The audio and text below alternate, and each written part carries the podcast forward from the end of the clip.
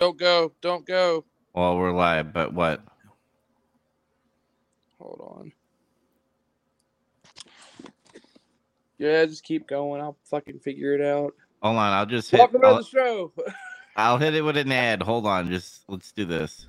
wrestling nerds, wrestling weebs, wrestling fans. If you're looking for a different kind of podcast, one that goes over actual big wrestling news, I mean real stories, not somebody getting divorced or baseless rumors or whatnot, and get some color, we got that. We also do reviews of wrestling from the past, but sometimes we also do wrestling from the modern day too, if it's something that interests us at the time. Other than that, I would say the main attraction is just three guys who have been lifelong wrestling fans doing what wrestling fans do cutting up, cracking jokes, and just enjoying the entertainment wrestling can provide, however that comes. If you want to catch Getting Some Color, you can catch it bi weekly on Thursdays, 10 p.m. Eastern, usually. All right, wherever you, I'm gonna hit the intro, and then hopefully, if he's back, I'm starting.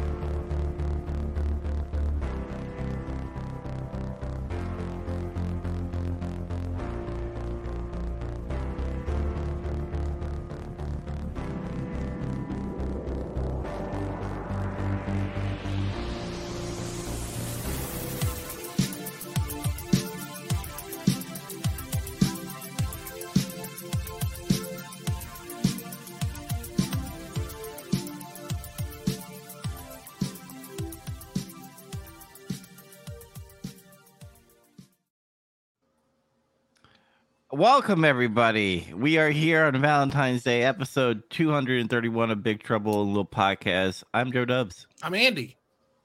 I'm King Ramses. No, I'm Zach. and Yeah, I think uh, I think I'm here. I don't know if I'm here. Can, you- can you fucking hear me? I'm here. I'm angry. Technology hates me. don't Damn worry it. Just, just that's all you gotta say. Your computer is all about, or you can be like, oh, um, Kurt Angle. No more So- wireless. Wires all the way. Wires will never fail you. Yes, physical media. That's the same thing, right? Um, Sword of uh, we're back to Mobster of Love because we're in February and we're doing High Sierra. And just like that, we're going straight into it because that's the first thing we're going to be talking about. And the first thing I want to talk about the movie is Raoul Wal- Walsh. Did you see a picture of this dude? He's fucking badass. That's him. what? he had an eye patch too. Didn't uh uh what's up with old directors that having eye patches? Uh I don't know, John man. Ford had one too, I think. It's so They're fucking hard weird. asses. I guess so. They're all losing eyes one. making movies. Oh man, so this is a 1941 movie. I really don't know if I ever seen any other movie uh, that this guy directed. White I'm- Heat, watch it. It's a good movie. Yeah, no, um, I mean, this movie was. uh, We'll get into it. White Heat is still my favorite Raoul Walsh Walsh movie. That being said, I think I've only seen like two or three, three, four. I've heard of the Roaring Twenties. I I've mean, heard not it, but not seen it. Yeah, I've not seen it, but I've never heard of White Heat, so I got to check that out. White White Heat is is good old time. That's a good gangster flick.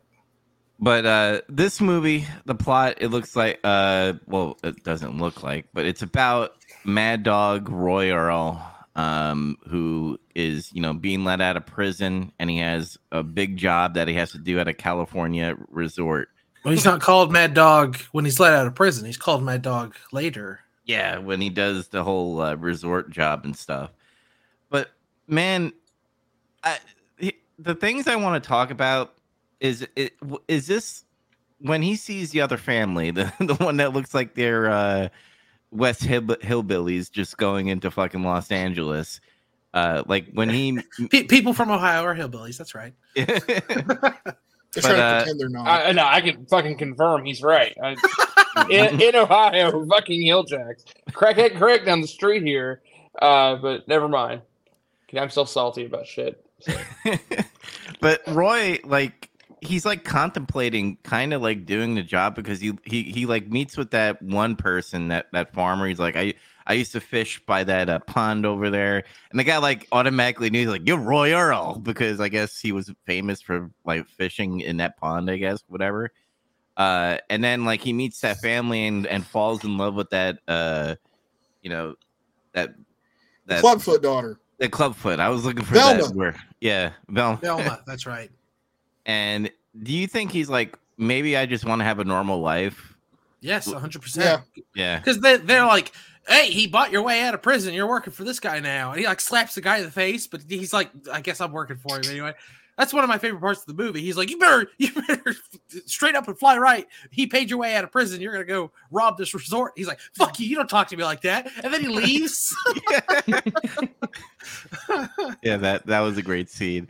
Uh, and, and people are probably going to be asking like, what makes this like a mobster movie? Like, I guess they're kind of like mafia Italian because they were like doing an Italian accent a little bit, but it's all about organized crime. yeah, My- it's an, it's an organized crime organization. They don't name it, but Mhm. yeah, whatever. I mean, there's like there's an organization. Someone's flying in from Kansas City to take over the, the racket or whatever. Yeah. Uh, the, the the fucking goons that he had to work with, like Red and the other guy who was just like mad all the time. Mhm. uh I, I I do like the part where he, uh well I don't like the part where she gets beat up, but she gets hit by that guy and uh like like Roy is just like pistol whips him. I just love the pistol whip that he does in the movie. No, I- I- you're you're you're burying the lead on that one because he tells her to do it. He's like, okay, kick his ass. You know, here, hit him with this gun. She's like, I can't do it, and he doesn't say a word. He just takes the gun and does it for him. He's like, no, no, no, justice is getting served, one way or the other. Someone's gonna do it. He doesn't really Yeah. pistol whip. It'd be kind of like it almost like he somehow you backhanded somebody with a pistol. Yeah, It's like what he did.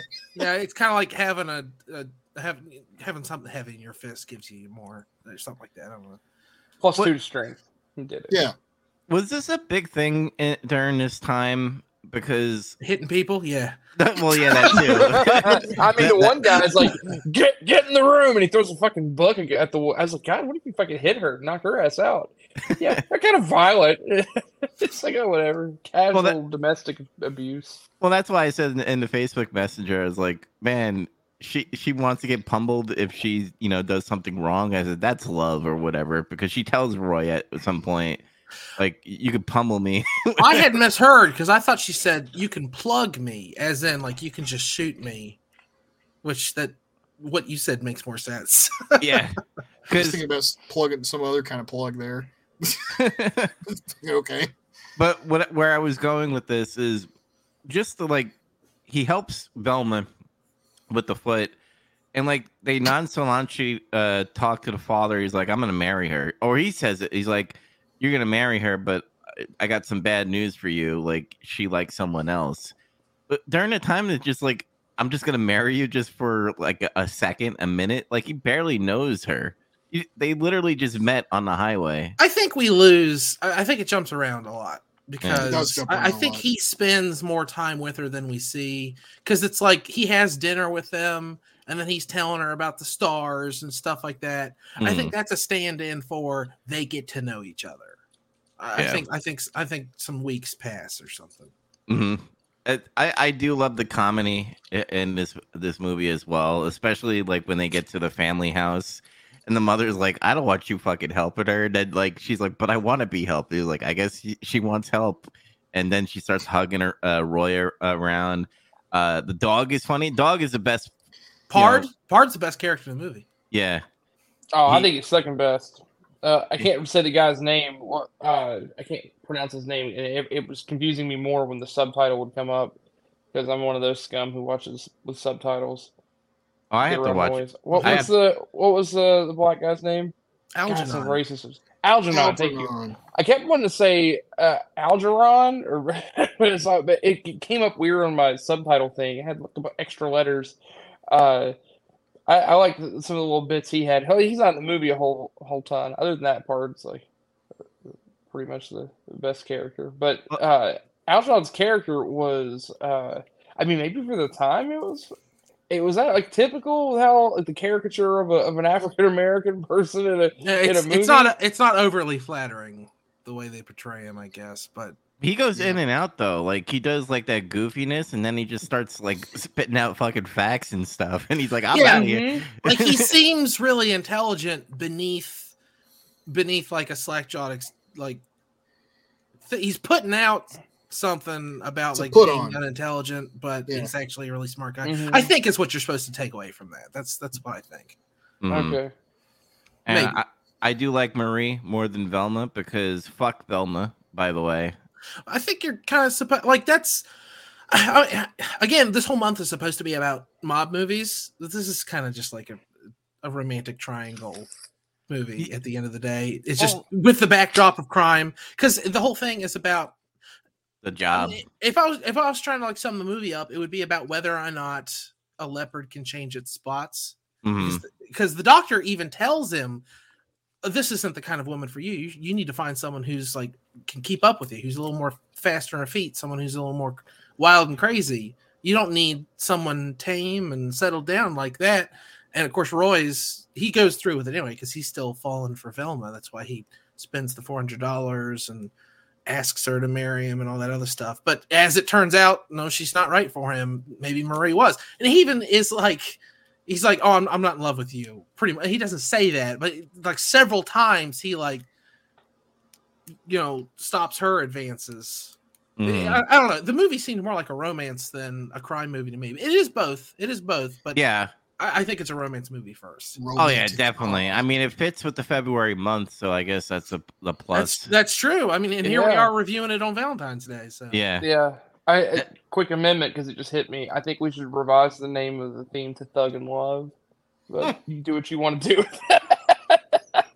I don't know why that just came to me just now, but I was like, oh, Thug and Love, and it's a Boondocks reference. So yeah, the job itself, I, I felt was planned fucking stupidly. By the way, like you have you have an inside person, that Spanish dude, uh, which by the way, I would have been like, oh, I gotta count up the drawer or something, and let me, let me shut the front door. But no, he leaves it wide open. There's nobody literally besides uh, Marie who honks the horn every time someone's coming through. Yeah, it's a good thing they brought her because that the plan was to not bring her. They would have been just like fucked several Yeah. different ways. and, and they're making so much noise because they have to break the safe open and all that. Mm-hmm. And you know, a cop decides to come in because he's probably hearing all the racket going on and be like, "Man, let me go check to see what's happening here." And then he gets shot, and I'm just like, and I and right away, the Spanish guy, like, I would have shot the dude because he's ultimately the reason why shit hits the fan literally near the end. he He's- squeals. They knew he would. They were all Yeah. like, "This guy sucks. He's gonna tell everyone." Everything. you dirty rat. Mhm. He's the dirty rat. Killed my rat. brother. Yeah, give my brother. Um, Perfect. I'm trying to think. Like, what's your guys' opinions about it, Zach and uh, Chaz? What, what's your opinions on the movie? Um, Oh, you first. let's see. Uh, I liked it all right. Um,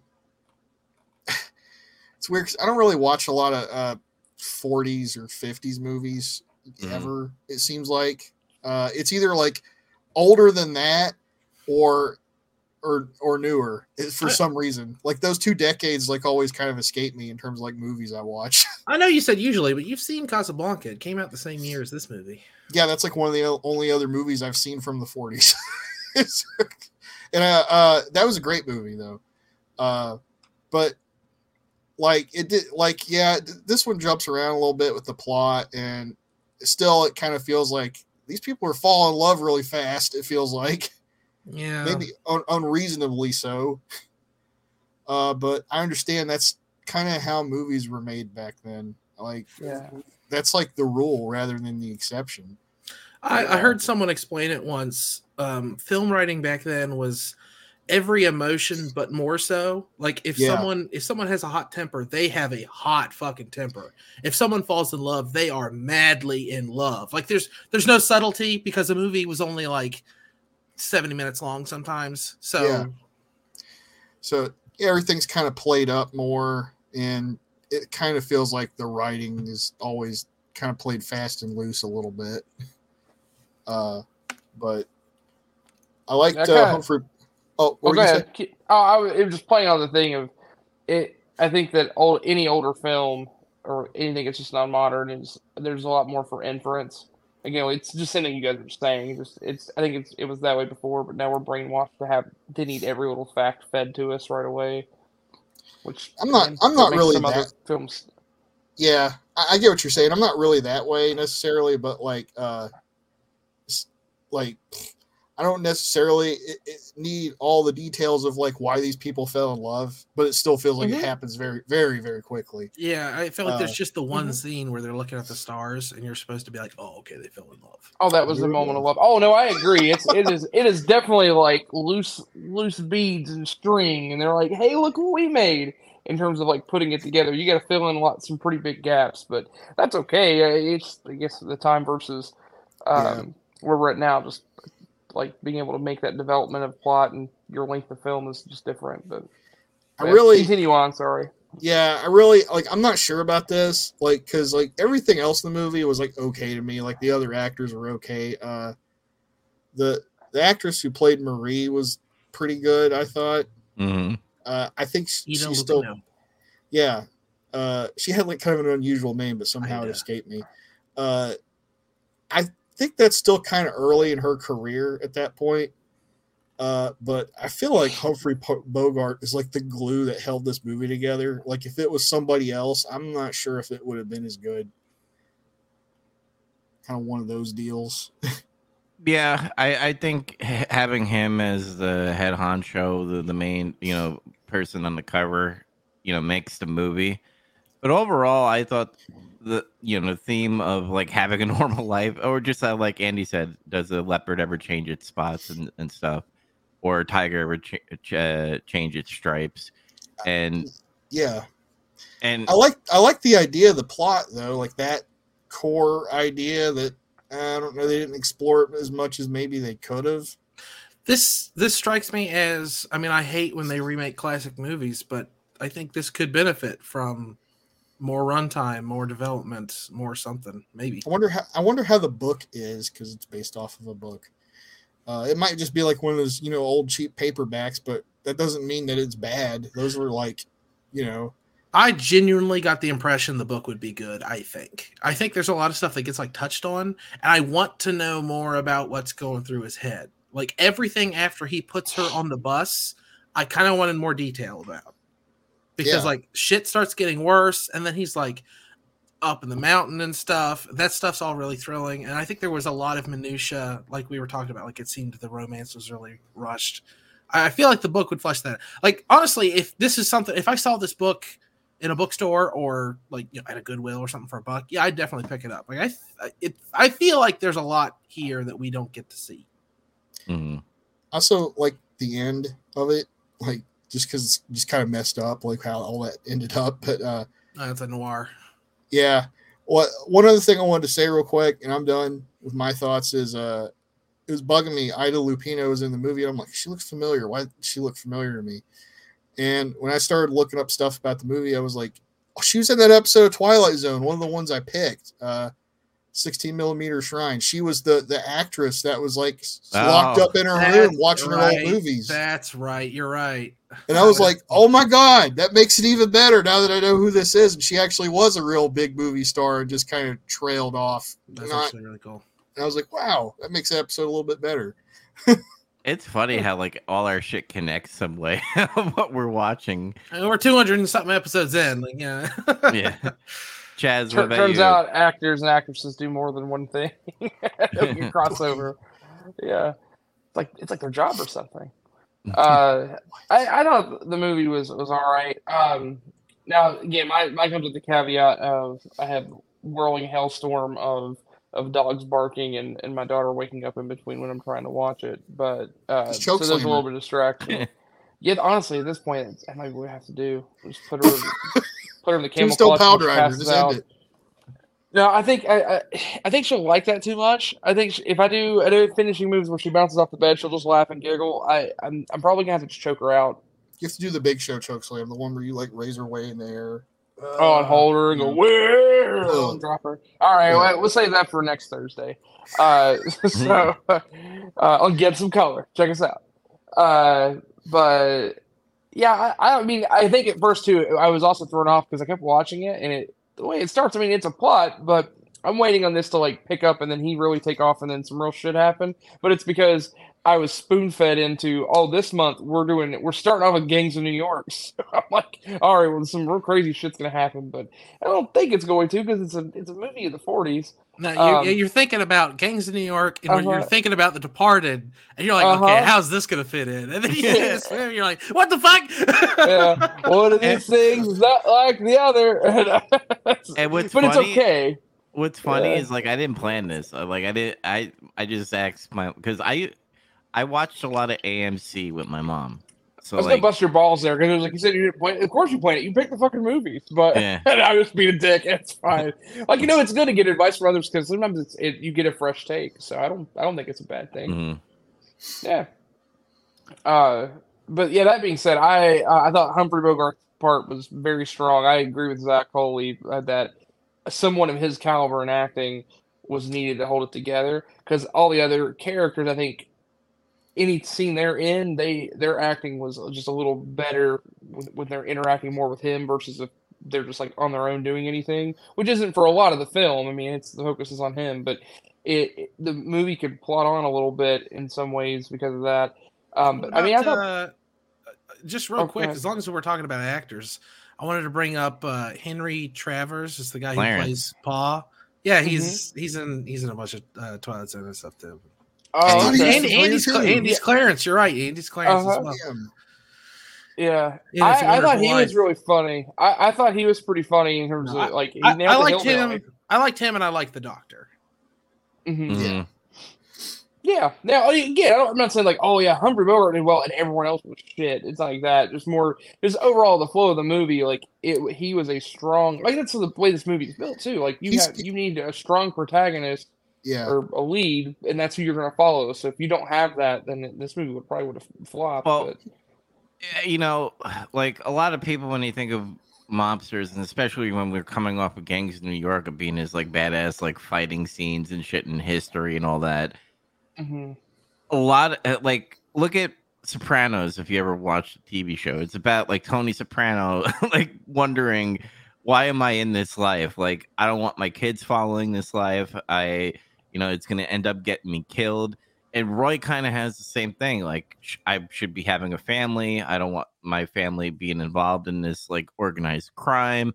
I, I want to just live a normal life, maybe. But then, like, obviously, you could never leave the organized crime. Either Mhm. leave it two ways in a body bag or keep on running and stuff Mhm. and I think that's what he was planning to do with Marie. Like after he uh, was, uh, you know, gonna sell that jewelry and shit.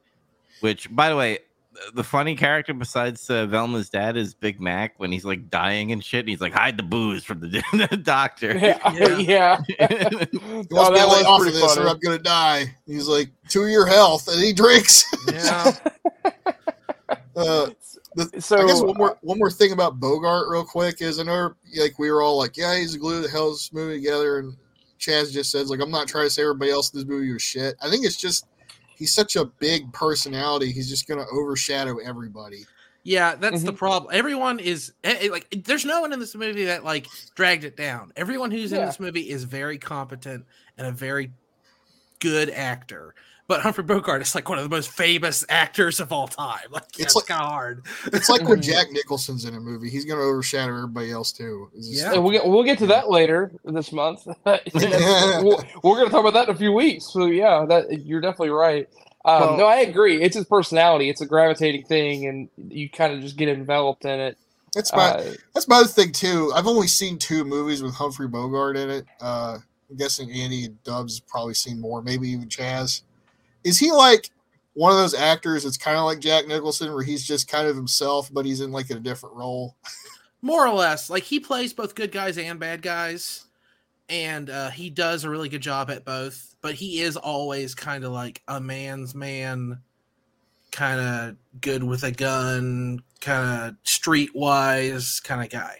Humphrey much. Bogart in this movie, Jack Nicholson in this movie. Like uh, like mhm. there's there's guys that are that kind of actor where it's like I don't play a character, I play myself playing a character. Wait, didn't we? didn't we do a Humphrey? Didn't we do the African Queen? I, I wasn't uh, here. It- that was show. just you and I. Yeah. So, So- that that was that's a good film. Uh, Zach, I, Zach and Chaz, I think you guys would like that film. I like That was on my watch list on Netflix forever, and it fucking cycled out because they lost everything. So I got to find out where to watch it. Yeah, we watched that like year one of this show. yeah, I that was like yeah. when we started picking movies and shit. Like that was like one of the top ones. And ju- That's just to be callback. clear, I wasn't like you know talking down to like actors like that. Uh, I was trying to say like that's a different kind of actor. Like it's it's weird. Some people are like fine like that, and others are not. Like Kevin Costner is like one of those examples I think where he doesn't pull that off. But he's like, I'm Kevin Costner, uh, but I'm Robin Hood. Mm-hmm. it doesn't work. All right. Right. No, you're right though. I mean, again, to tie it to something else that makes sense to me at least, wrestling's a lot of the same things. Ric Flair is one of the greatest wrestlers of all time, love him or hate him, and he is just himself turned up to eleven. That's all he is. So it's no different than in a film if someone is just their own personality or their own person. They fit a certain mold and that's what they do best. And you just put them in different environments and that's how different movies get made about them. I By the mean, way, if anybody doesn't mean a bad thing. Yeah. if anybody wants to listen, it's episode 32, The African Queen, and that we did, we recorded that and released it on March 15th of 2018. So a long Wow. time ago. Uh as far as like, you know, saying about I think everybody in the film was also self-aware that uh Humphrey was the big dog because they even made Roy the big dog. Like, oh man, it's Roy coming in town and all that stuff. We better follow what he he wants to do. And like, especially the guy that was beating up Marie, he's like, "Fuck, I'm gonna die." Like, when remember when he's in the Yeah, he's like talking to those other guys. He's like, "Well, guys, my friend's here. I guess I have to go." Yeah. Way to play it up. and, and- and I guess Marie probably talked it out because remember the part where he like tells Red and the other I, I keep on forgetting his name, but the, the the woman beater to like leave, and get out of town, you're off this job. But then like the next scene, they're they're like at the the table getting ready for the job and all that stuff, and I'm like, what the fuck happened? I guess Marie talked him out of it. Changed his mind, I guess. Yeah. That dog though, every uh, when the dog was trapped in the house and he fucking moved his head to open up that window, I was like, "Bravo, man!" Uh, I was actually getting scared uh, for the dog, even though like it's still sad what happened at the end with Roy. But I thought for a second, like that sniper was gonna shoot the dog because the dog is gonna jump in front of Roy and like the dog would get sniped or whatever. That would have been an even worse ending. Yeah, Oh my Yeah. god. The hell? Yeah, it's like it's- long distance old Yeller. What the hell? Yeah, I, I've been watching, and then I'd be like, "I wish it was you, Roy." it's like shit. Uh, yeah, that would have sucked to see the dog get shot. Although that, honestly, with the story and stuff, it almost would have fit because at one point he's talking about putting a bolt between the dog's eyes himself because Mm. he's he's like, "I don't want this thing following me around." Uh, but of course he gets attached. It's kind of how the thing with Maria is too. There's like a parallel there. It's like this like nagging person that's like stuck to him, but really he needs her. Like I, I think before you were talking about how like they totally couldn't have pulled off their job if if it weren't for her. I think that was intentional because they wanted you to see how he's still stuck on this person that's literally going to hold him back because she's got physically got this club foot. She literally can't keep up with him, and but that's what he wants, and she had never had any interest. And he got this other person here that is a kindred spirit to him, and he's he's ignored it, but then realizes that at the end that's really what he needed all along. Yeah, Um, I, I I hate to get obnoxious with the metaphors, but I said earlier, Mhm. can a leopard change its spots? Can he can he settle down with uh with with you know this more tame young woman? Uh, at the end, it's you can take the cat out of the jungle, but you can't take the jungle out of the cat because he's still wrapped up in all this crime all along. I'm not doing it on purpose. It's just it really it flies really well. But I mean, that, true, that- like- but that plays like the. I'll go ahead, Zach. I was gonna say that's true because he's trying to get out, and it just seems like the the more he's trying to get away and just hurry up and get his shit and get out, like the worse it gets. Mhm.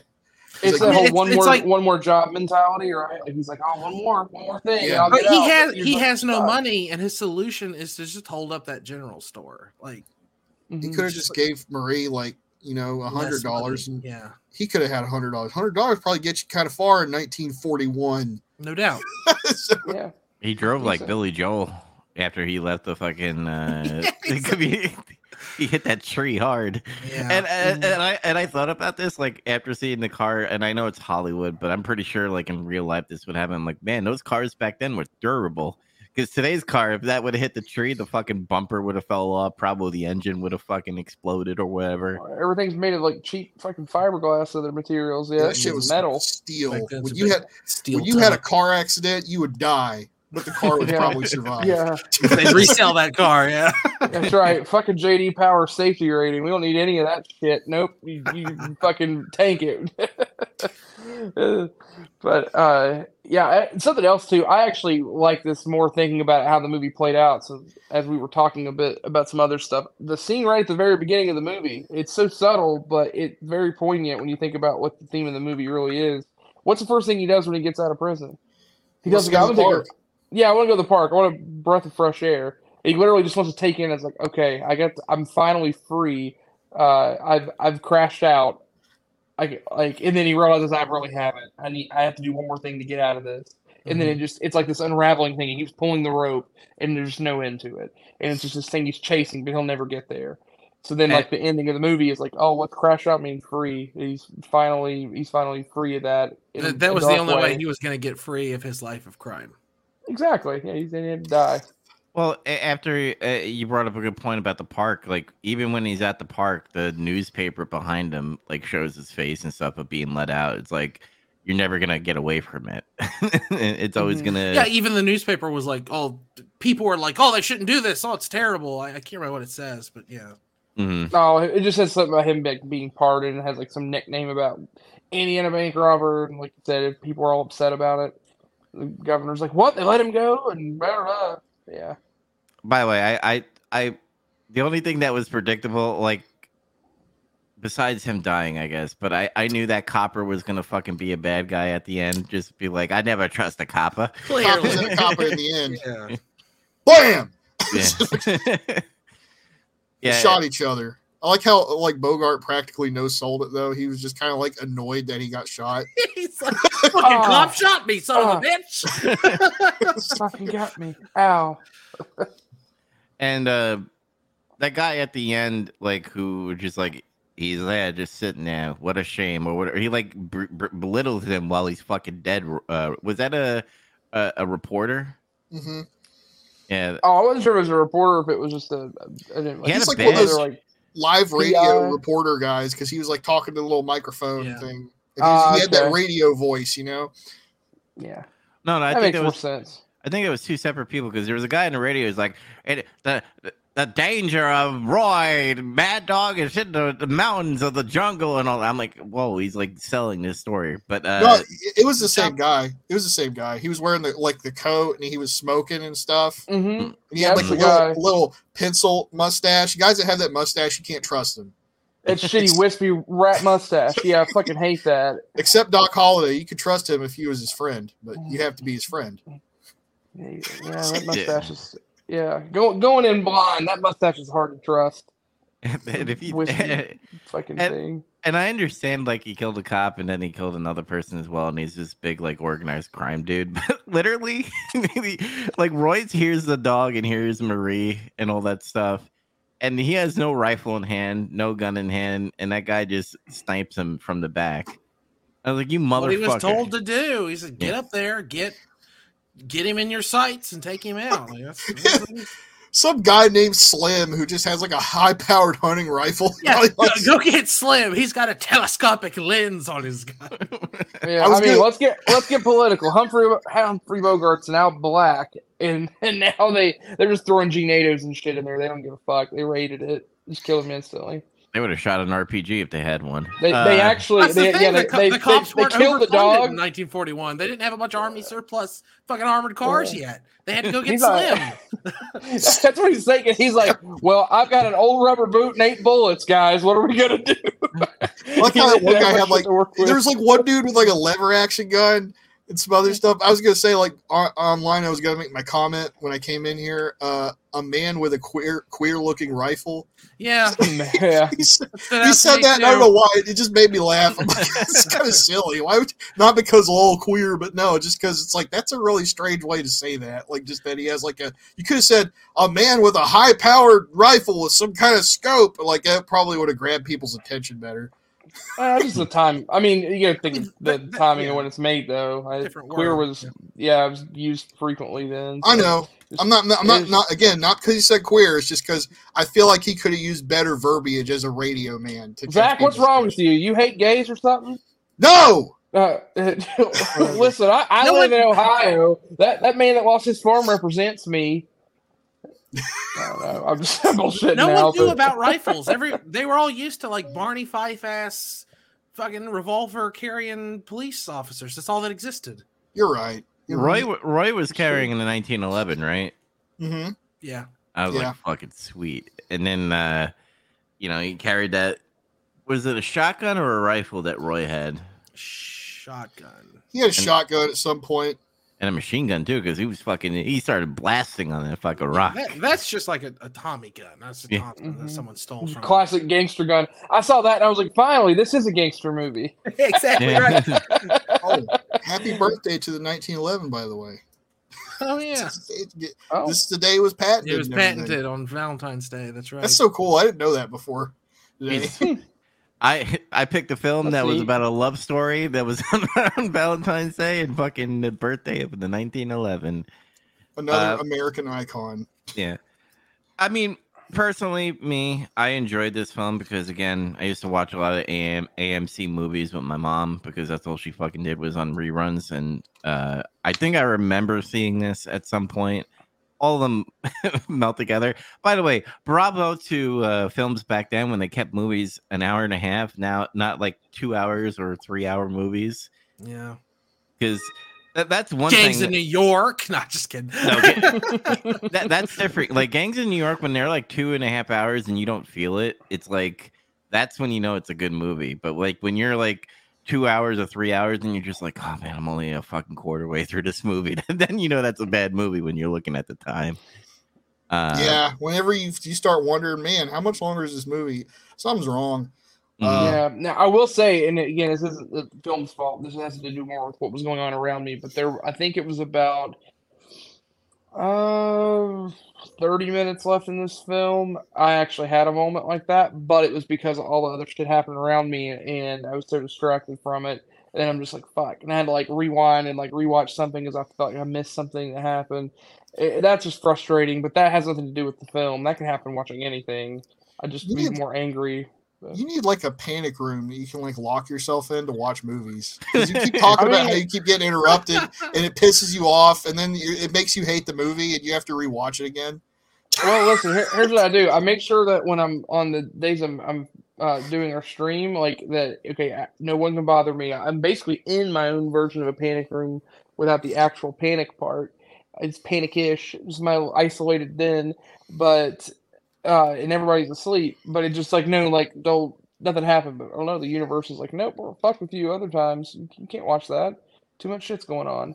So uh, it is what it is. It's fine. I'm just kidding. You know, the Uh, next time yeah, yeah. It's, you, it's you next like- time you go to Chaz's house and you go in the bathroom, you're gonna find a home theater in there because that's his No. panic room now. He's got the per- the perfect place for like a secret hidey hole to go watch movies uninterrupted. It's behind him in that door, but we won't talk about what's Mhm. behind that door on here. Oh, the high. Yeah, that's where the nightmares look I at. can't talk about those holes. We can't talk about those holes here. But my uh, Andy, did you have anything that you wanted to add for as far as you know about this movie? Yeah, you know, honestly, um, I know I, I know it happens to some of us every once in a while on these shows, but I think talking through it has kind of made me like this movie more. Because Yeah. coming coming out of it, I was kind of like, yeah, it was okay. I don't feel like I ever see it. Like it has a Criterion release, and I was like, oh, this movie's probably gonna be great. And then after I watched it, I was like, mm, I don't, I don't know if I see it. But after talking to it, talking about it with you guys, I, I'm kind of starting to see like the themes and and and there's there's a little more depth to it than I was giving it credit for. There was one other person I wanted to talk about that was involved in this movie. We already talked about all the actors and how um Bogart stands head and shoulders above everyone else as far as talent goes. But after watching the movie, I was like, who did who did the screenplay? Who did this adaptation? Like, is it some hack or what? It's fucking John Huston, Yeah. who uh uh by the way, directed um among other things the African Queen. So there's another one of our links. How do you like that? Uh but he also directed the Maltese Falcon, he directed um Key Largo, Asphalt Jungle. Uh, he directed uh, uh, Under the Volcano, which isn't as famous as the other ones. It's just I really like that movie, so I guess fuck you. Um, it's it's not a very popular movie. It's it's a weird movie. Uh, but yeah, he directed like fucking Maltese Falcon. God damn it, he didn't direct this. He just did the screenplay, obviously. But I don't know. It's Maltese Falcon, by the way, came out the same year. Do they usually credit the author of the book as somebody involved with the screenplay, or was that guy actually involved with the screenplay? I don't know. Because sure. that made me wonder about that. I mean, I wouldn't be too awfully surprised um if that is just the whole reason that would happen. But I think a lot of the times I know that um uh Raymond Chandler, he's the one who wrote a bunch of the early famous detective novels. yeah. He did he was contracted by movie studios to work on screenplays of his own books. So I wouldn't be surprised if the same thing had happened here. Hmm. I, I don't know. I don't know about in the case of this movie, but I know that when they adapted um uh the big sleep for instance they did indeed bring him in and he gave them kind of a treatment and then they had it punched up by industry professionals or whatever I see. Uh, final thoughts on everything. I mean, I I like it. I mean, I'm not gonna give it like a fucking high praise or anything, but like I enjoyed it. I, I still say watch uh, watch White Heat, watch um, Maltese Falcon, watch uh, The African Queen. uh, maybe. Yeah. I might like this more than African Queen if I'm being honest. Would you uh, uh, Watch watch Treasure of the Sierra Madre for God's sake, please. That movie is very underappreciated. I know it's famous, but it's still underappreciated. The movie kicks ass. Watch that kind of stuff, and if you're getting into that like movie feel, watch this. mm, But I wouldn't recommend this as an introduction to early 40s film noir, though. Gotcha. But you're you're recommending it still, right? I still recommend it. Like, if it's a yes or no answer, it's going to be a recommend. It's just, you know, there's better things to watch in this same vein. hmm Zach, final thoughts and recommend or not? Um, it's a decent movie. Like like Andy was saying, I kind of felt a little bit better about it after we talked about it some more. Not that I was like down on it. Um, I I'm giving it a light recommend. Uh, kind of echoing his thoughts about because like like I said, I don't have a lot of I haven't really watched a lot of movies from the 40s or anything or uh even this kind of stuff in this vein. Um, but I feel like there's probably better ones out there. All right, Chaz, recommend rec- uh, final thoughts and recommendation. Yeah, uh, he's kind of touched on the same points they'd had. I was also in the same boat and felt a little better. I was kind of sitting in that meh, like six out of ten, eh, and now I'm like, yeah, it's six and a half or seven ish. Like I'm, I'm leaning closer to. Oh, it was it was okay. Uh, I, I think I'd recommend again if someone's already a fan of of this type of genre of film, then yeah, wa- definitely recommend. Uh, otherwise, I think it's it's kind of a, a light recommendation on my end. Uh, I would I wouldn't push too heavily. But if it's something you already If it's on like, AMC, don't turn it off. You yeah, gotta have good more way to look at Bogart. it. You know, Yeah. here's, here's another Bogart movie. All right. Well, g- next week, uh, a different change in tone because we're watching Cops versus Thugs, 1975 film. Um, so it's totally different from High Sierra, um, as I was told, and probably a little bit more action um, than than High Sierra. Because keep in mind, like High Sierra, they did have uh, you know, some action. there. I do love the car scene, by the way, when they're going up the mountain. That's cool. that- yeah. yeah, I thought that was shot well. Um, but man, Cops versus Thugs, I'm excited for that because I've never seen this movie, and I gotta find out where it's Mhm. streaming. By the way, I think it's on Amazon.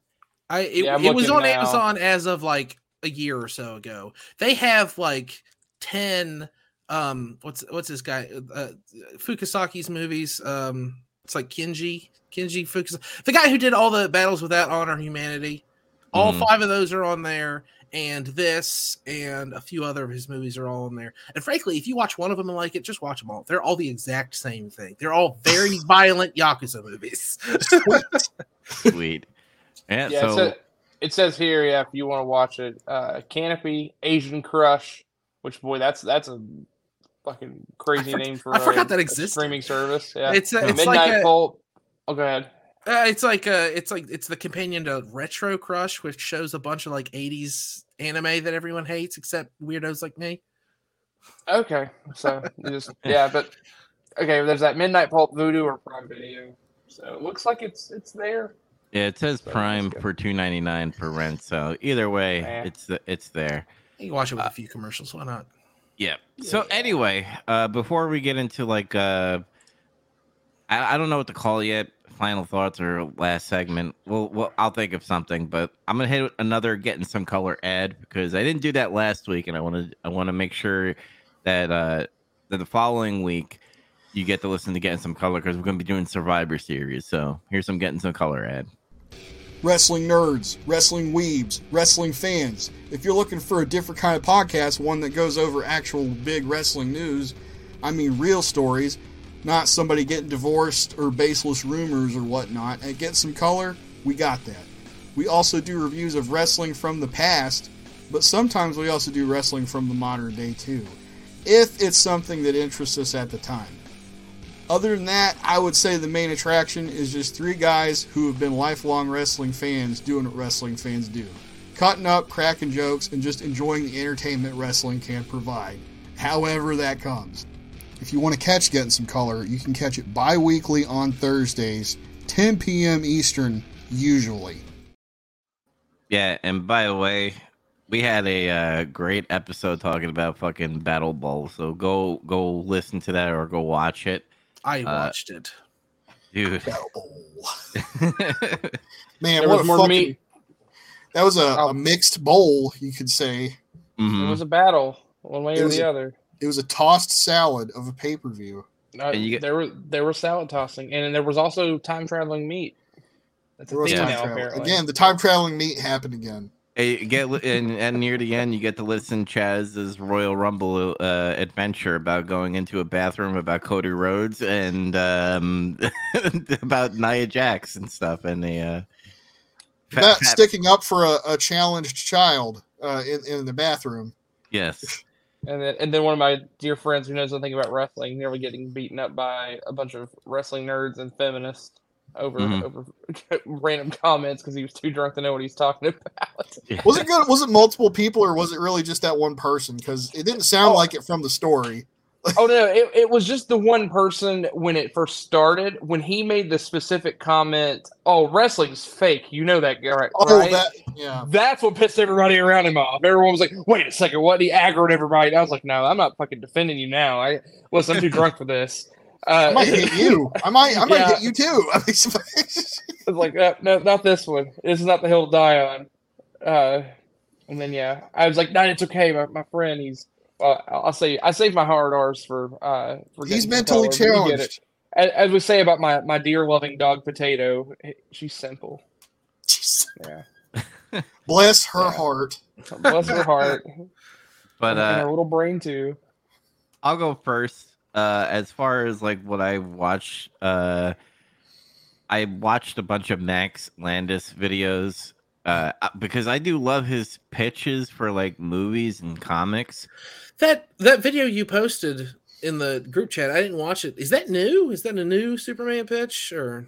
Uh, well, he did um his latest Superman run. I think it was called Alien Superman or Superman Alien or something like that. He did a uh, comic run where he's a child and growing growing up as a teenager to the point where he it, it ends near Batman, and because nobody bought the the the comic because comics are dying in America. Um, he they, they were gonna do a agent of batman superman where superman is like insecure with his powers uh he's working for the daily bugle and like batman takes superman to be under his uh his wing and like train him to be like a, a spy in a sense with dick grayson uh as robin and Huh. and and it, it I I I don't want to explain it because I can't explain it like Max Landis, but it's fucking it glued me to the screen. I highly recommend to watch that.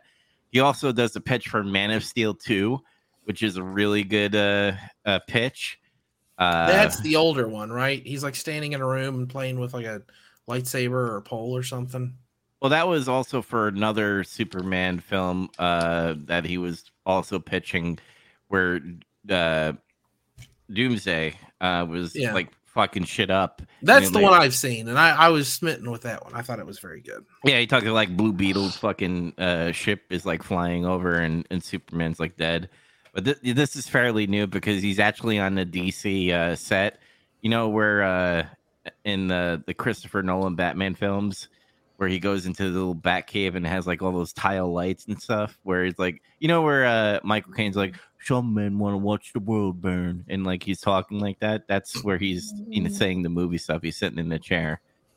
And and I also watch uh, his wrestling isn't wrestling video because that fucking video rules. I, I, must, I must have seen that like 10 times. uh, where where he talks about Triple H's fucking uh, character arc, which is funny because you know he's like this, you know, New Englander, and then turns into like this coward because he's part of DX. And then becomes a fucking corporate shill at the end. so I still all the time will say, like, if there's like a snake in a video game or something, I'll still be like, I'm a fucking fucking snake. I still say it all the time. uh, so I, I watched that. I played a little bit of Hogwarts Legacy um, because I've been having a lot of headaches lately, so I can't like sit down and play a, a, a video game um, without It's a being weird like, explanation to explain why you play that game. no, no, no. I I played I played Hogwarts because I fucking hate myself and my head hurts, so I, I did Wizarding. Wi- something something transphobia headache. my head hurts, my back hurts. I'm on my trans period, so I'm getting My neck headaches. I can't play too much back Hogwarts. my head hurts, my back hurts.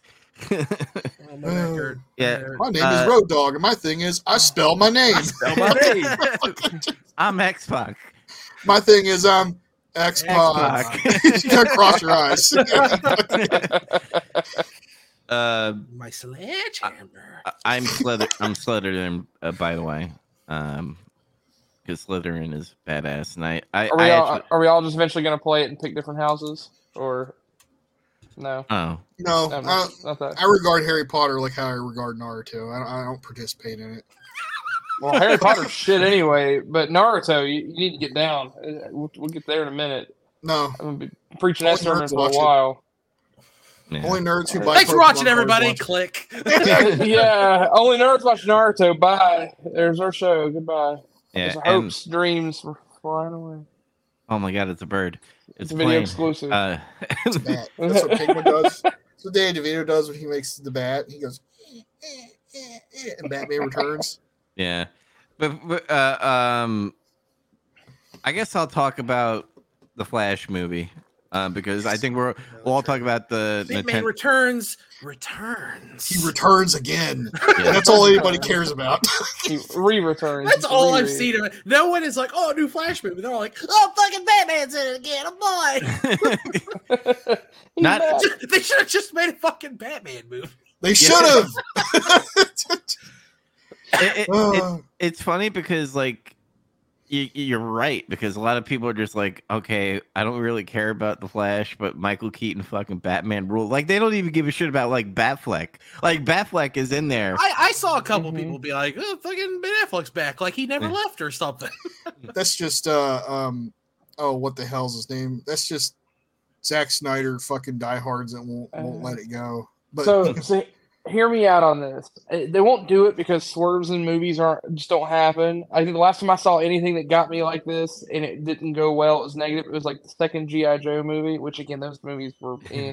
but whenever they just kill off the uh, the main character and they're like, now you're gonna like The Rock. You're just gonna you're gonna like The Rock the rest of it. Spoiler if you've not watched the second GI Joe movie. yeah Or- don't fucking yeah. watch it Yeah, it's not worth it. It's kind of a turd. But anyway, uh, what if the whole Flash thing. Ten minutes into the movie, he resets everything, fucks it all up, and then he just fucking gets killed. And they even like self-aware acknowledge it and just put up a logo. The Flash logo disappears. They put up the Batman logo, and it just becomes a Batman movie. Well, apparently he's Sweet. in it twice, right? Because it's like two flashes. Yeah. Yeah. Yeah, There's a- maybe They, that's they were, si- they were sipping over the Supergirl, or the other one was the, the That's right. version. Yeah. Yeah. Also, that that's weird because he's like filming her, and the other guy's like, "What are you doing, Barry?" Which is first of all, it's weird to call him that. And then he says, "What?" He says, "Our kids want to see this." What? It's that. Yeah, he's like, "Our- I'm saving this for our kids that want to see this. Like, It's like just he's the way he says it. It sounds like the two of them are gonna have a kid. It's it's so. Yeah. I didn't think about it that way, but like Wait, what? now that you say it, that, Is- that makes is it that even what funnier. happens in Flashpoint? That's what, Yeah, yeah, they, they the have sex with each other. Yeah, the two flashes have a baby flash. Yeah, It's the called Speed Reverse Force is actually a yeah. The Speed Force is a bed. I don't know if you knew this. It's actually it's a it's a bed for the sexy times. And Okay. you just go So- viciously Hey, just the phrasing was weird. It Time stood out travel. to me. Yeah, it's strange. So what's Reverse Flash if the Speed Force is a bad? What is he? I don't know. I, that, that? that, that- The, oh, uh, the back seat of a car when you're parked behind a Wendy's, because that's the last place it's sexy to have sex, but you'll still do it. It's dirty. Yeah. yeah, maybe. I Um, think of Reynolds does it. Oh, there- there's still probably worse. Dubs, what else you watch? What else you play? Yeah, let's move Yeah. on. We're, no, that's all I do. I, I'm like, Good. I, you had a I, I, headache. I, I want to. I want to talk about like after you guys talk about what you guys been watching, playing, or doing. I want us all to discuss Nintendo Direct. So I'll wait until you guys I talk hate about them. your. I hate Nintendo. They suck. My dad's Nintendo. I'll fucking get you banned. They don't Uh, make any games I like. Andy, what the hell you been watching, playing, or doing, or if I you have any news as well? Uh, no news. I've Been working on Silent Hill 2. Uh, I pirated Poker Night at the inventory because Steam won't sell it anymore. Uh, well, Telltale Games made it, and the the rights to it lapsed. Do you guys know what Poker Night at the inventory is? By the way, No. I, I watched you play it. I can't believe how under the inven- uh, under the inven- under the uh, radar these games flew because there's two of them. It's literally just a poker game. You're just playing Texas Hold'em, but you play yourself, the player, and you go to this secret underground poker club and you play poker against Strong Bad from Homestar Runner, uh, the heavy weapons guy from Team Fortress 2, um, Max from Sam and Max what? and Tycho from Penny Arcade, and they're the all voiced by their appropriate people because these are games that uh, Valve and Telltale Games made, and they like partnered up on this. And originally, you could play it and unlock stuff in all their respective games, but th- that doesn't work anymore unless you already owned the game and they won't sell to you. So that's why it's abandonware, and you can get it for free on archive.org right now. By the way, go do it it's a very good poker game, but they like they banter constantly and they all talk in character to each other, which is hilarious.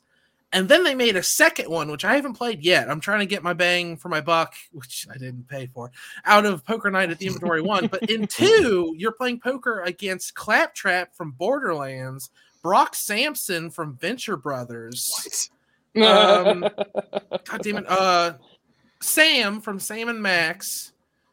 I can't remember who the fourth one is, but the dealer is GLaDOS from Portal as well in the second one.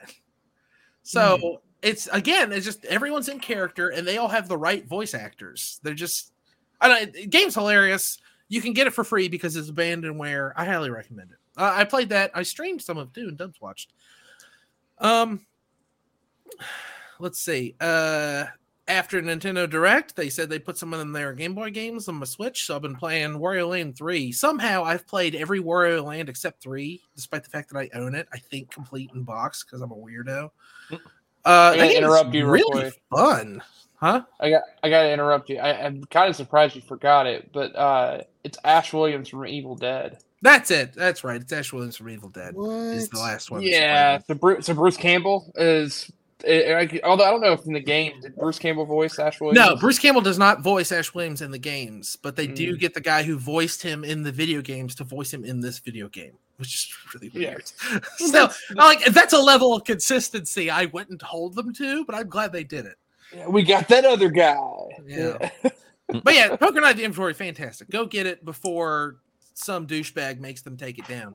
Um, but yeah, I've been playing Wario Land 3. That game's a lot of fun. And I hate to say this because I know a lot of Wario Land purists would get angry at me. I'm having more fun playing 3 than I did 4. And 4 is supposed to be like the pinnacle of Wario style design. It- it- eh, eh, Have you guys played the Wario Land games? No. Not enough. I've only They're- I've only played four, so it's funny that you say that. I don't. I've never played. They're three. completely different than like a Mario game because in a Mario game you just mhm. go left to right, you get as many coins as you can, you stomp on Goombas, you get to the end, and you either fight Bowser or save Peach or do what the fuck ever. Uh, in Wario Land, it's like you're exploring, kind of like like a like you would in a Metroidvania. It's like you can go up or down or left or right, you're going all over, and you're collecting treasure. And when you collect a treasure, you jump out of the level and o- to an overworld map just like in say Mario Brothers 3. So it has the overworld map like Mario Brothers 3, but each level is like a teeny tiny Metroid. Hmm. And I don't know, it's just it's a really cool design and for some reason Nintendo completely abandoned it. But now there's people making Wario Land likes like uh, Pizza Tower and the Anton games. Uh, Pizza Tower, I was actually watching some of the stream. It looks really fun.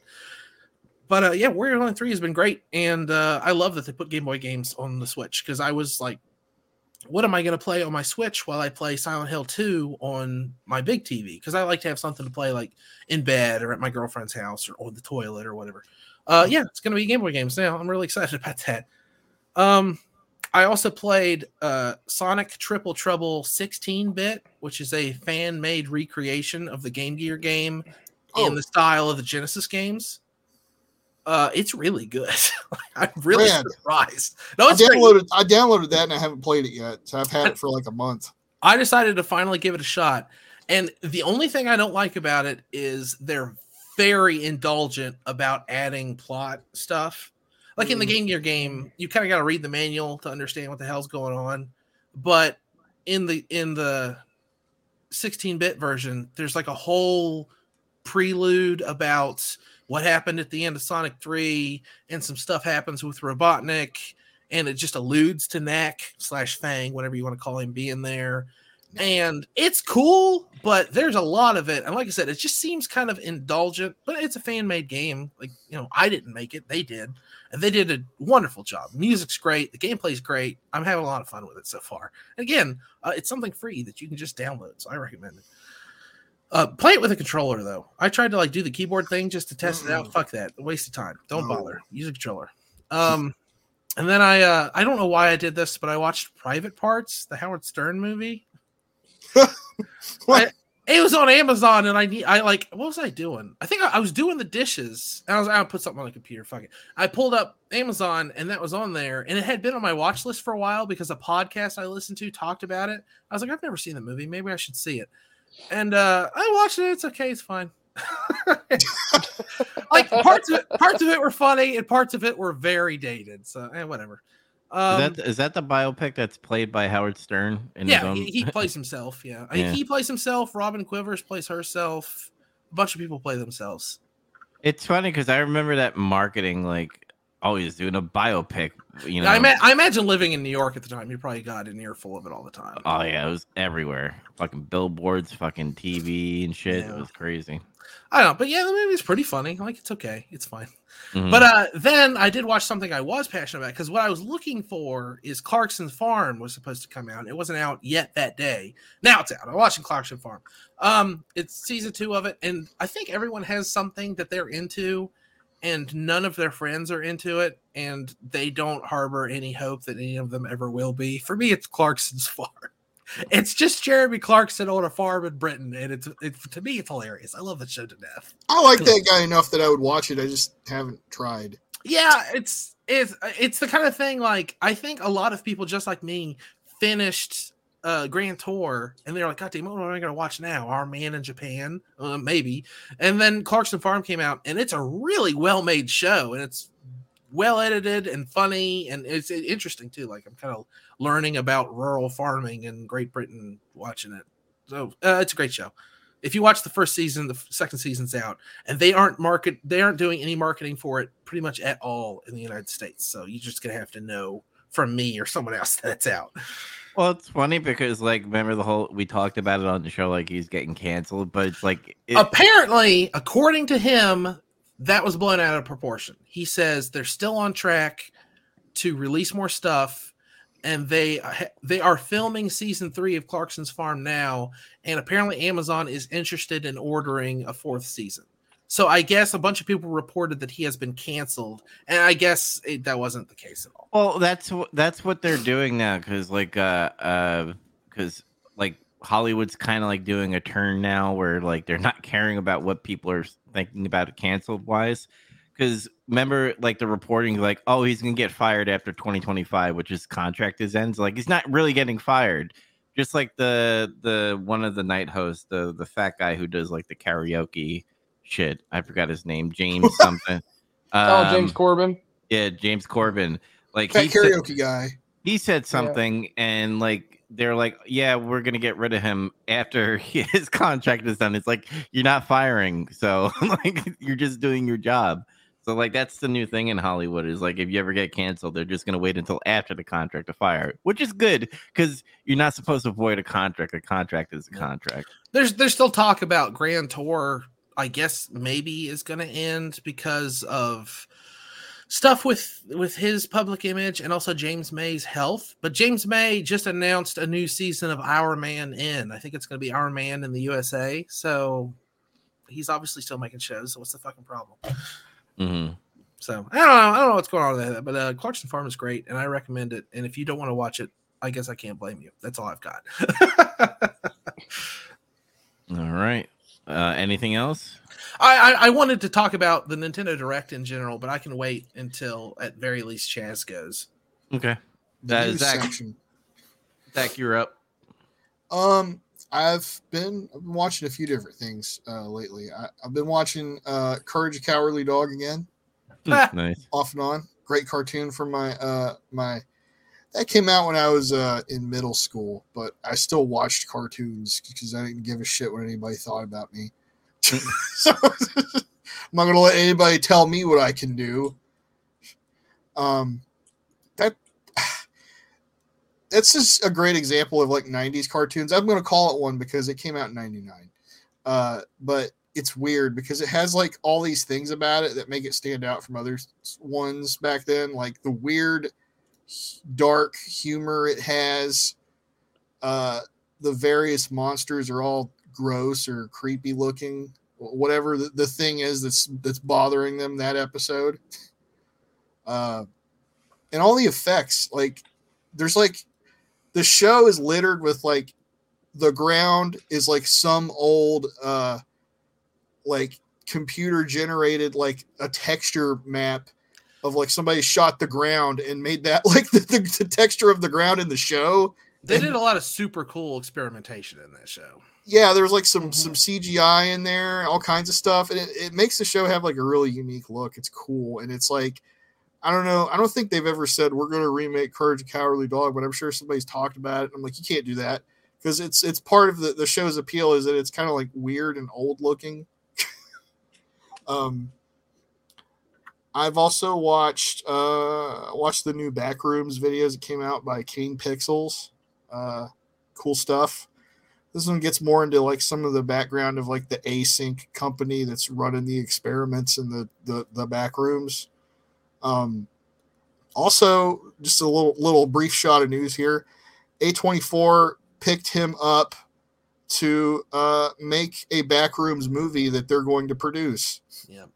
so that's gonna fucking kick ass By the way, uh, I I love the backrooms, but then there's like some fucking like uh, horror snobs and all that stuff. They're just like, man, people in fucking 2023 are afraid of wallpaper because like in the back rooms it's just you know it's not that they're, they're missing the point they don't fucking understand it and they're purposefully doing it Mhm. So they're just trying to be fucking edgy or some shit. Uh, that's great. I'm real happy for that guy because I think he's like what 18 now or something. That's insane to think about.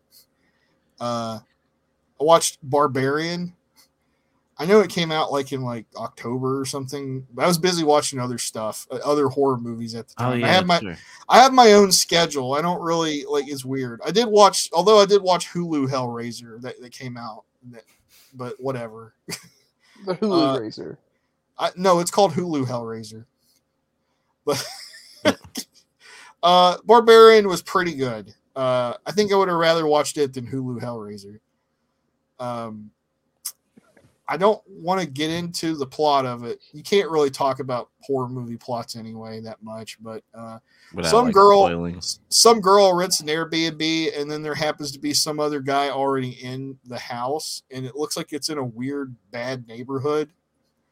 Uh and they end up sharing it and some stuff happens after that.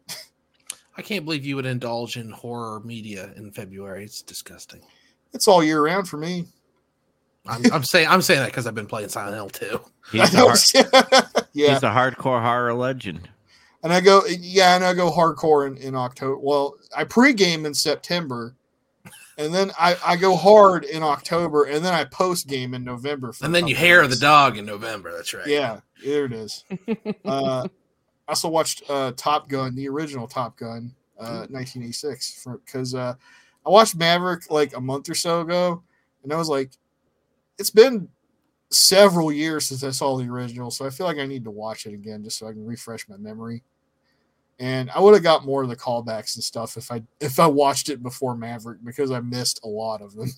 hmm Uh, still good, still holds up. Good classic '80s movie. By the way, Uh, I want to bring this up because it involves Tom Cruise. Uh, they're doing this thing now where like they're shoving cameras in faces of directors and actors because before I think it was like James Cameron and someone else talking about like Avatar and stuff and like I don't know boosting whatever someone's ego. Now like Steven Spielberg is saying to fucking Tom Cruise like, "Oh, you saved Hollywood." Like it's so like it seems staged now at this point where they're just like having these candid fucking responses and stuff. Which I, which by the way, I agree with Steven Spielberg. I think the Maverick thing did kind of save face of Hollywood a little bit as far as entertainment wise. they were having a bunch of flops and putting out shit that nobody really cared about that was bringing them back to theaters. Yeah. That one did. So Mm-hmm. I don't know what else you could say about that. Uh, let's see what else. I played. I'm still playing some games. Uh, I'm I'm knocking some things down so I can go do what I want uh, eventually. Because I'm trying. I'm I'm still sticking hard to that uh, thing where if I start a game, I finish it. I, I, tr- I try not to do that anymore. Just start things and not finish them. Mhm. Um, I beat RE2 on N64, eh, so I unlocked the randomizer thing. I'm not gonna play it with the randomizer right now, right off the bat. I'm gonna do that later sometime. Uh, I tried playing Fourth Survivor and beating it. It's it's hard as fuck on the regular game too. Mhm. Um, and let's see, I started playing Gotham Knights again after I let it fall by the wayside back in October. Um, it's I'm still having an okay time with it, but I got to my first boss fight, which is like Mister Freeze, and then I think I've hit a roadblock here Hmm. because it's like I'm uh higher than the required level to do this part. Uh, that's that's another thing you got to remember about this game. It's kind of like an, a little bit of an action RPG. Hmm. Uh, but I can't beat Mister Freeze, Wh- so why? I don't I don't know what to do. It's like I tried as hard as I could, and I only got. Did, did you got him- try chilling out? I mean, No, I play, no, I, I was playing Red Hood, and he has no chill. oh, So- there you go. That's a problem. um, I I knocked a quarter of his health Chill out, out. bro, boy. I, I just couldn't fucking do anymore, and I'm like, Have you tried uh, going on the internet and seeing how other people do it? Because that's my strategy. well, what I was getting ready to say is, I don't think you can do it without somebody else's help. Oh, it's You gotta- co-op. Yeah, I think you might have to co-op this, or I'm just gonna have to grind the fuck out of my levels and gear, and then go back and whip his ass. I I gotta don't re- really, huh?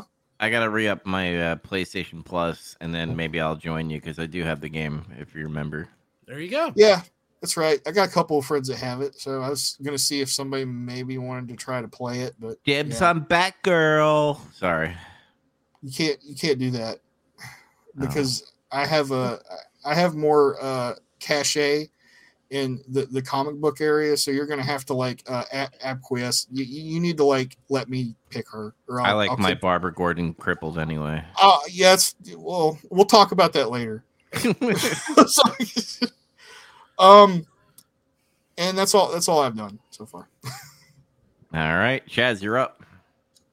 Okay. Uh, let's see.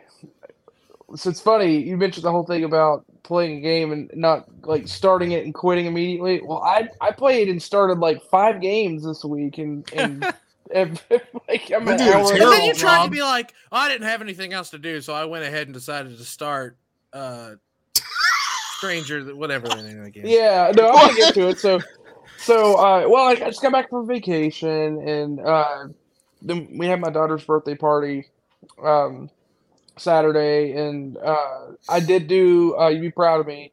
I did a 450 splash into a foam pit, Yeah. and I attempted to do a shooting star press. Uh, did not go well.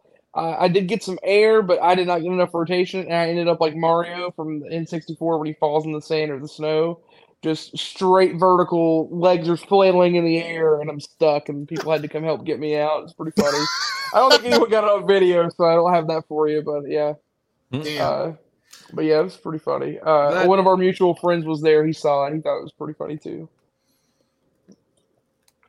Uh, let's see. Uh, as far as actual like gaming and and shows, uh, n- no other shows other than the obvious will be I've been keeping up with. I'm in Naruto. I'm uh like episode. Uh, I don't think I'm at 300 just yet. I think I'm like 298 or something. Um, but uh, this show kicks ass. I and I, I it might be at the point now where it's just like obvious I'm just still watching it, but I might just wait, stop saying I'm watching it until I finish it and actually do something with it where I talk about it because there's there's actually a lot of good that I've picked up from the show that relates to to life. I don't know. I I've really enjoyed watching it and Are you I talking about definitely Naruto? recommend it. yeah, yeah. I'm talking about Naruto. I I knew already it. said it was He's- Naruto. He was waxing a lot about poetic, getting all philosophical, but Naruto's really deep, man. It's it's got a lot of, lot of shit in I've it. learned that sometimes you really do gotta believe it, man. Well, You anyway, gotta, you gotta have the, the Naruto shirt where he's eating a bowl of ramen. You have to have that now. Oh, the Ichiraku Yeah. one. No, I I need it, but I don't have it. I do have the one. Uh, it's his. Uh, it's like one of the other characters in the show. It has like the dog that's always there. I have a T-shirt that has like the dog in like the pocket. Uh, that's that's the extent of my Naruto merchandise so far. I don't have. You're not getting the jacket. I don't. I don't have a jacket or anything yet. I said You yeah. get- I mean, my hair's Yeah. growing out. I might, I might get the fucking headband. I'm. I'm thinking about it. I don't know if it's trademarked yet. It probably totally is. But I was thinking the other day, I'm going to trademark the term Poke Kage, uh, and and and then I'm just going to make my own version of a headband with like a Pokeball symbol that's like made and altered to look like one of the village symbols. And there was your uh, Twitch branding right there. Oh no, I'm, it's no, we're not done. I'm, I'm, I'm that's it. I'm gonna switch it up. I like to change names every year or two anyway. It's fine. Keep things Fucking fresh. Fucking Chaz is gonna go to tournaments like fucking Roman Reigns and just be like, acknowledge me. Yeah. That's the The- problem, though. He gets acknowledged. It causes some kind of controversy every time.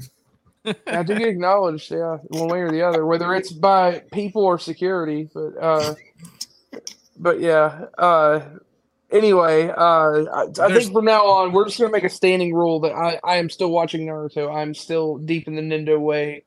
When I get done, I'll finally talk about how I want to jerk off the show and how great it is. So I'll, There's I'll already a move on. Pokekage.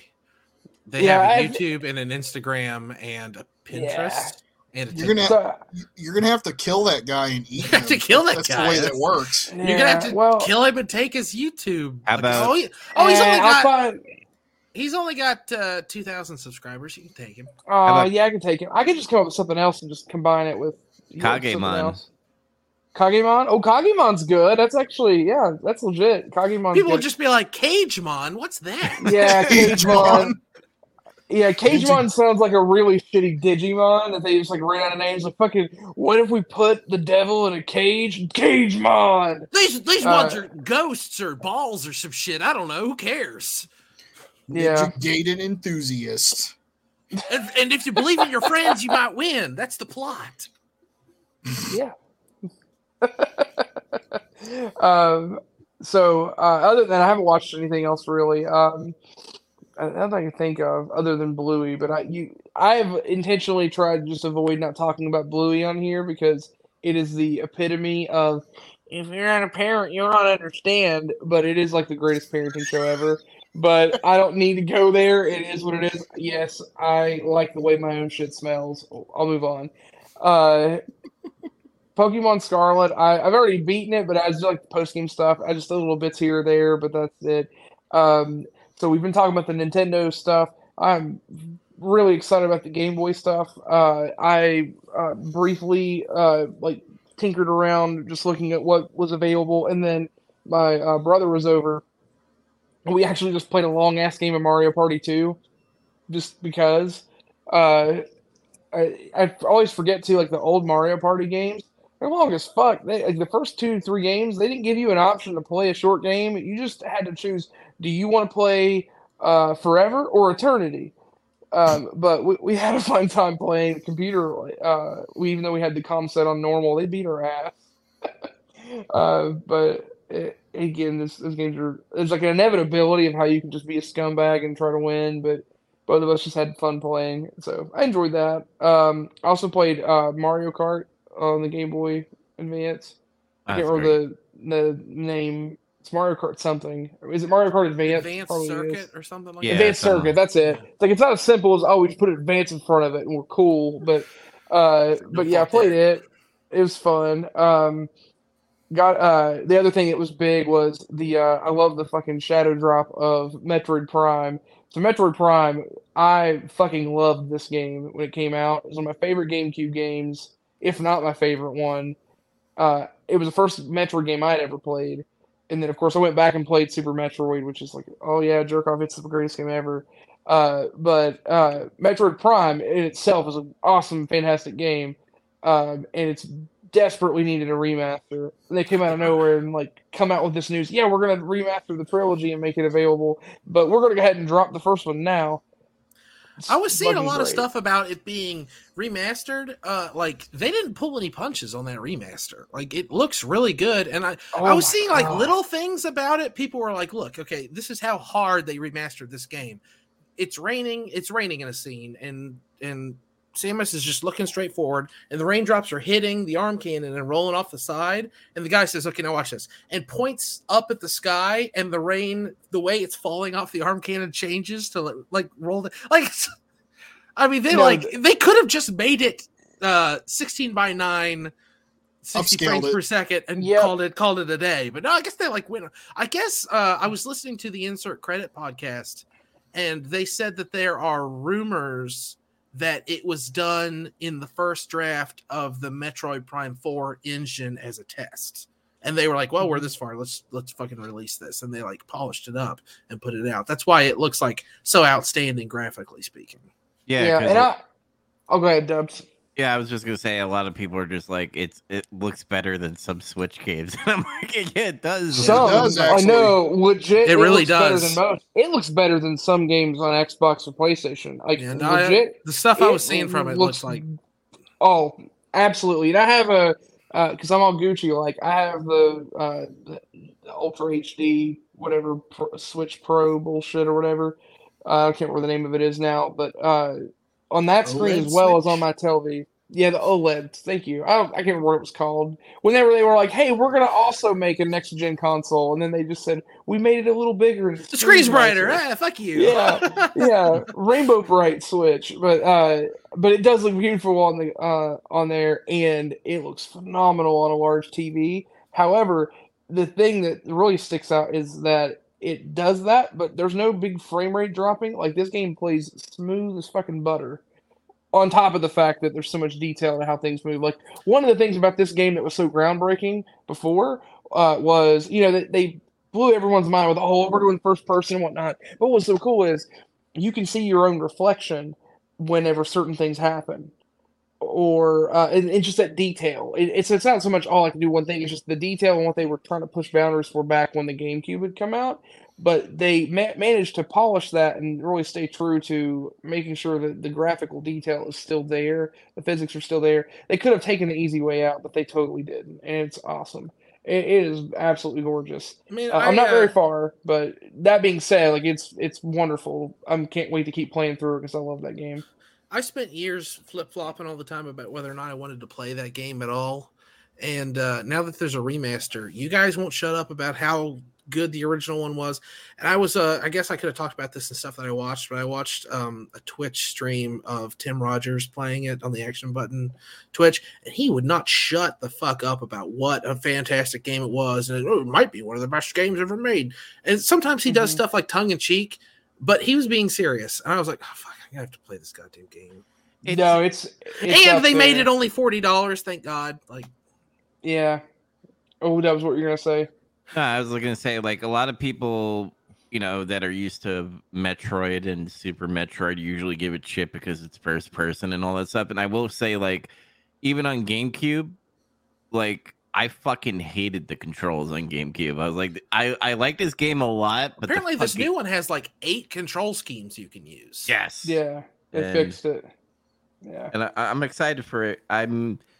It's one of my favorite Nintendo franchises. Like my top three are obviously uh, Star Fox, uh, Metroid, and then uh, Mario. So That's something else Oh. they went balls to the wall on remastering this with. I w- when I was watching Tim Rogers play it, he was futzing around with all the control options, and you can like turn auto aim on and off, or you can have it like kind of half on. Mhm. But there's a control scheme that's basically the Splatoon control scheme. It's like in Mm-hmm.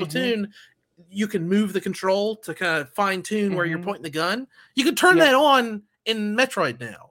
So Yeah. if, if someone has only been playing, like, you know, someone who's younger, it wasn't playing games when the first one came out, if they've been playing Splatoon for years, they can come over to Metroid and just turn on the Splatoon control style and just, bada bing, you, you're, you're, Mhm. you're Metroiding.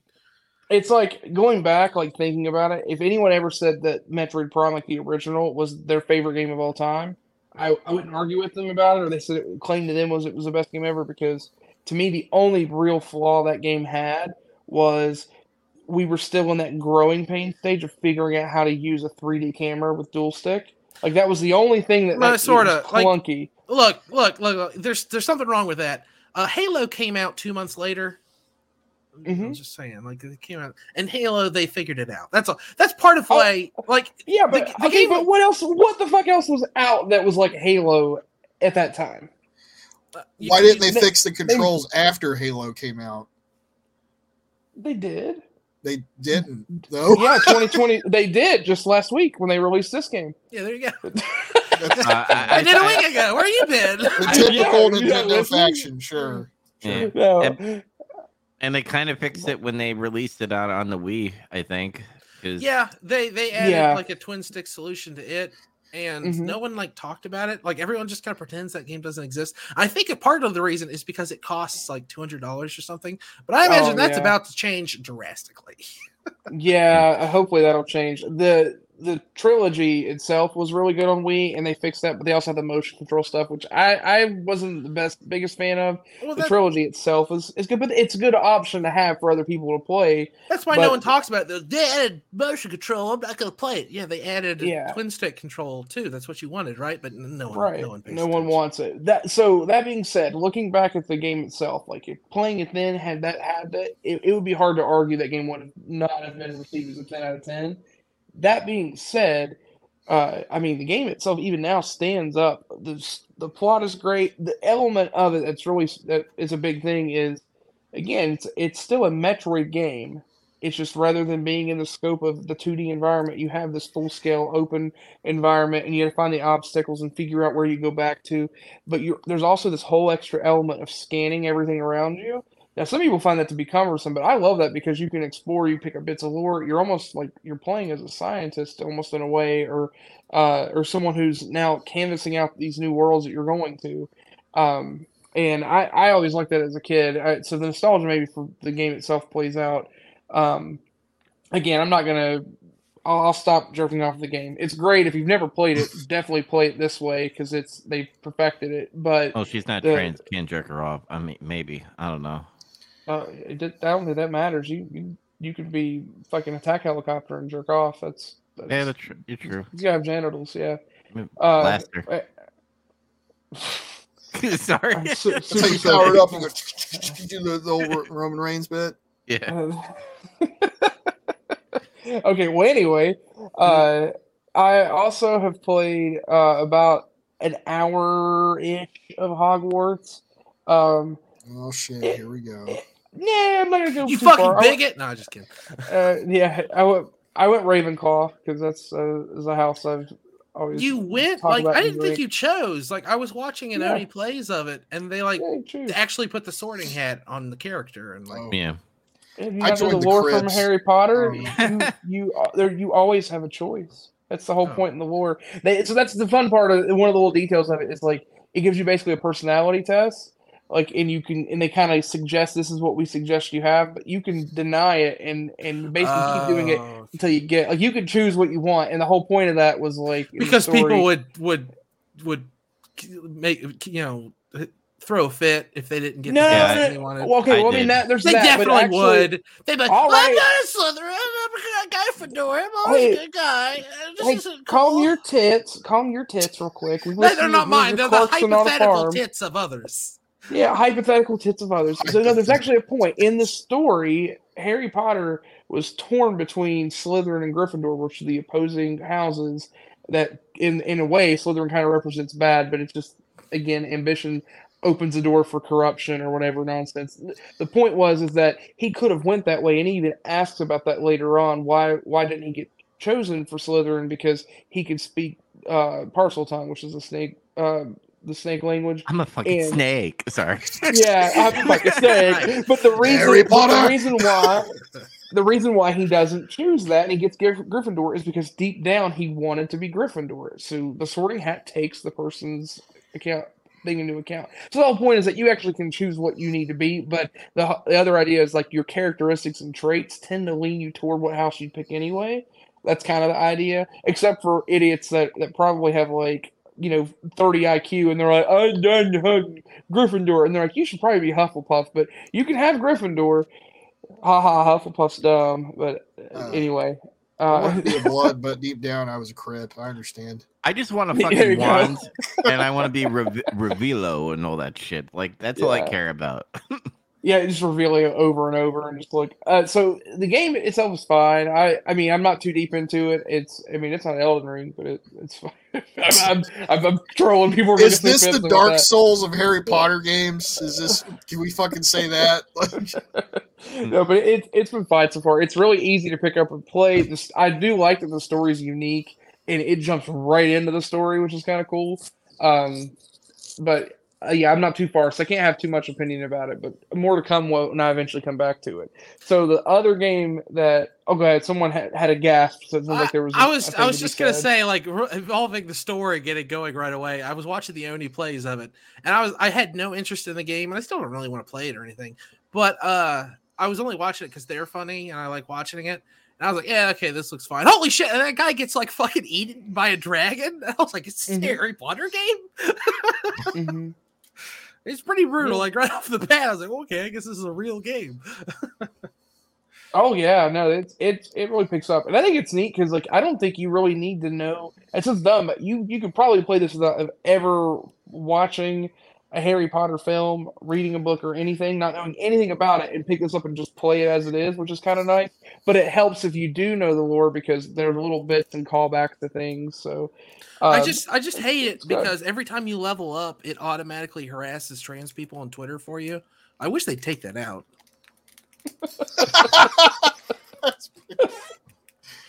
uh, damn it. Are we gonna start calling trans people mudbloods? Is that what's gonna happen? No. No. It didn't stick for interracial couples. No, we're so I not. didn't, know, I didn't know if that's a term that's going to pick up, but okay. It doesn't even make Never sense in the context of the Harry Potter story. Like you could call like, you know, somebody who's mixed race that, but it, would- you'd still be a Well- racist scumbag. Well, that's what that that's what I just said. It's like it didn't really stick for interracial couples, uh, but yeah, it did. Yeah, because it's from a fantasy children's book. That, yeah, and the whole thing was a thing on racism. Wait, Yeah. Are we talking about the one out of ten fucker? No. Oh, I don't know. Yeah, I don't know what you're talking about, but yeah. Oh yeah, yeah, that's right. That review about oh whatever. No, we don't need need to go down that. Uh, I'm gonna Yeah. move on. I won't talk to you more about Harry Potter. Uh, We're out of time for that. yeah, Expelliarmus. Uh, Life is Strange. So we were talking about uh, the. How did you? How Actually, that's out? why. That's exactly why I started asking about the what one the ten- game was. What it is what is the people discussing game? that that review. That's weird. And I just love that I had to ask because the stupid kid that I, I was growing up was like, "Are you asking like pro LGBT or '90s gay?" No, yeah, I mean, it as. It was a reasonable distinction because Yeah, unfortunately, just like in film and anything else, both are well represented. Well, not well represented. They are somewhat represented in gaming, and not like Mhm, outrageous and flamboyant, and annoying gay. Just like mhm. characters who coincidentally are homosexual and they tell a good story. In you know, with that, hmm Yeah. So that being said, we all agree like Life is Strange is probably it, but I'd never played it. But I've always heard really good things about the original game, so I thought I'll give that a try. I downloaded it and saw that it was free, which is even better. So I was like, yeah, I'll play this. Um, and I played through episode one, um, and I think it's great. It's in episodes because I think that game is good to play in chunks. It's I hate to put it this way, but it's so different from any game I play because I, I like playing things that are action based and putting a bunch of thought into how I'm moving around. And it's like reactive type of thing. This is a point and click effect. I mean, you're roaming around and you're trying to find things, and, but there's also this element of being able to go back and, and change what you do, but that may affect consequences. And it's kind of neat because you can't just always spam re, uh, rewinding time or, or whatever to go and do what you want. Sometimes, like they tell you, if you rewind time and change this, you can't go back and undo that. You have to just deal with one consequence or another. Um, so, and the other neat thing was, I thought I was being thorough, but then at the end of the episode, they kind of go over uh, what you did, and they actually show like this percentage of people chose this option versus the other, or this many people missed this or did this, and there was so much shit that I didn't interact with. Like it was very simple, but had like a, apparently had some integral thing it, it changed. Hmm. Um, so that was kind of cool. Uh, so now I haven't started episode two yet, but getting into it, it'll be good uh, to kind of know uh, playing out. But uh, so far, I've, I've enjoyed it, especially for a game. I mean, it's, this game's what, 11, 10, 11 years old, Yeah. like that. It, Yeah, it came so- out in 2014. Like I said, it, yeah. it, it's it's a good game. Like I like when you get to the end, like it, it messes with your fucking emotions throughout the whole fucking game itself. Because so prepare to get your Kleenex if your your Well, emotions are.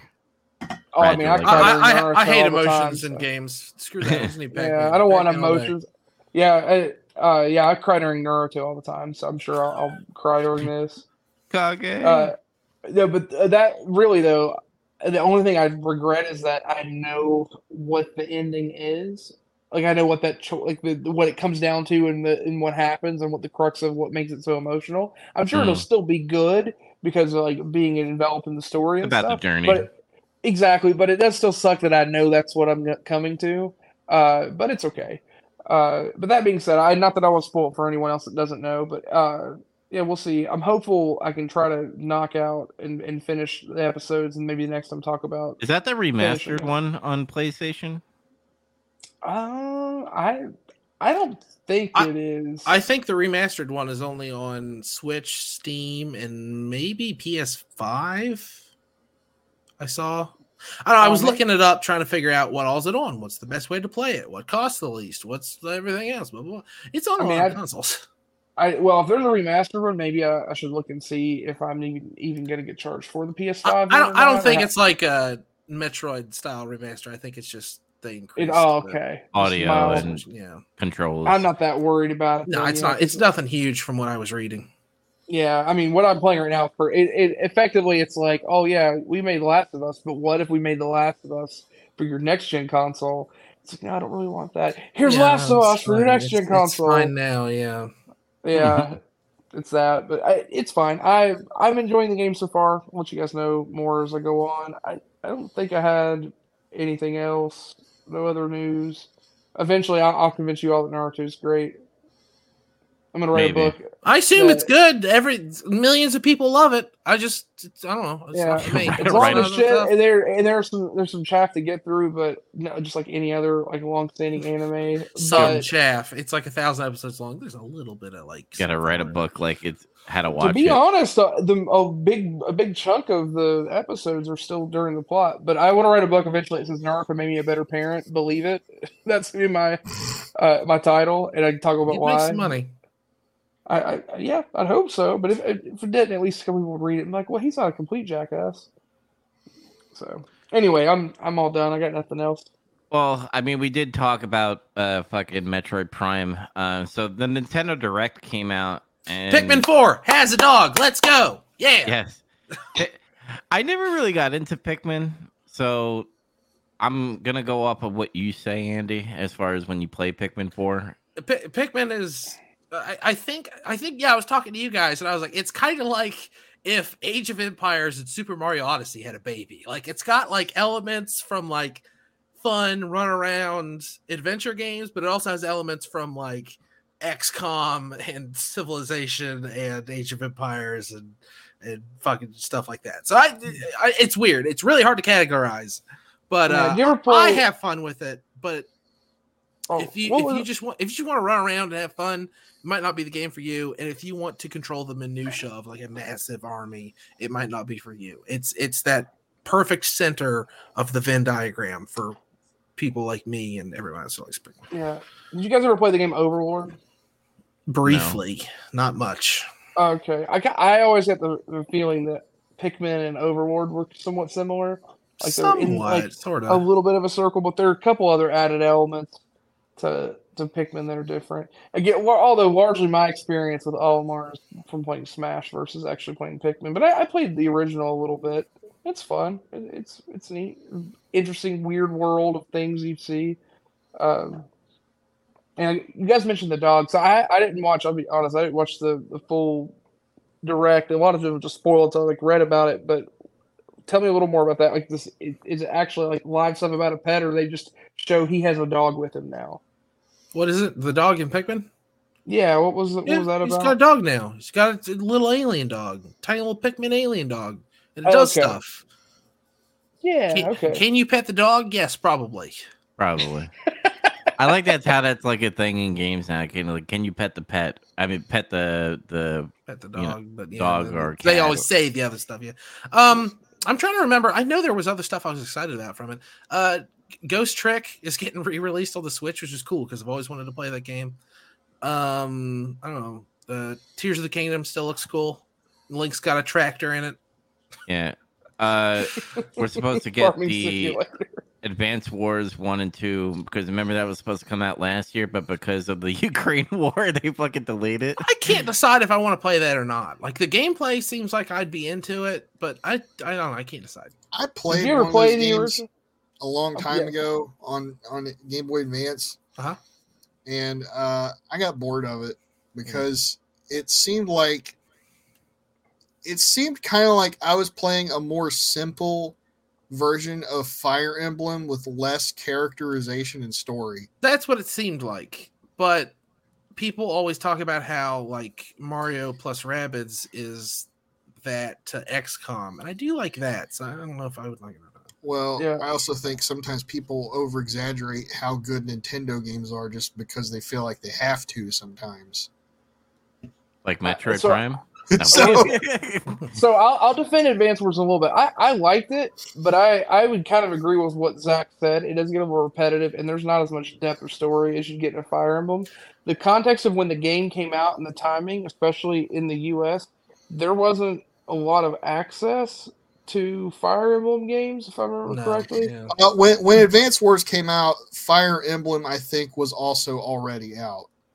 I think that Well, we I got mean, our I- first we got our first Fire Emblem game around the same time. yeah. Right, but Uh, like the like the pickup, like if like there wasn't a lot of people like, oh, we've got this, and it was this huge following. Like to me, that I didn't even like, other than hearing from the Smash characters, I didn't even know anything about Fire Emblem. And the No. first one I played was Path of Radiance on GameCube, which is stellar, but uh, Thankfully, very Fire- different than the original. yeah, thankfully Fire Emblem picked up more. I'm just going to tell you that Mhm. like if you want, if you're like, I think I want to play Advance Wars, I'm going to tell you, no, go play, go play Fire Emblem instead. Oh yeah, go play the yeah, go yeah, play makes a lot Fire more Emblem. sense. And that's kind of where I was leading this to. Is I I would say the same thing. I think Fire Emblem was a far superior game in terms of how they've done the story, especially uh, what was the latest one? Three Houses was that it?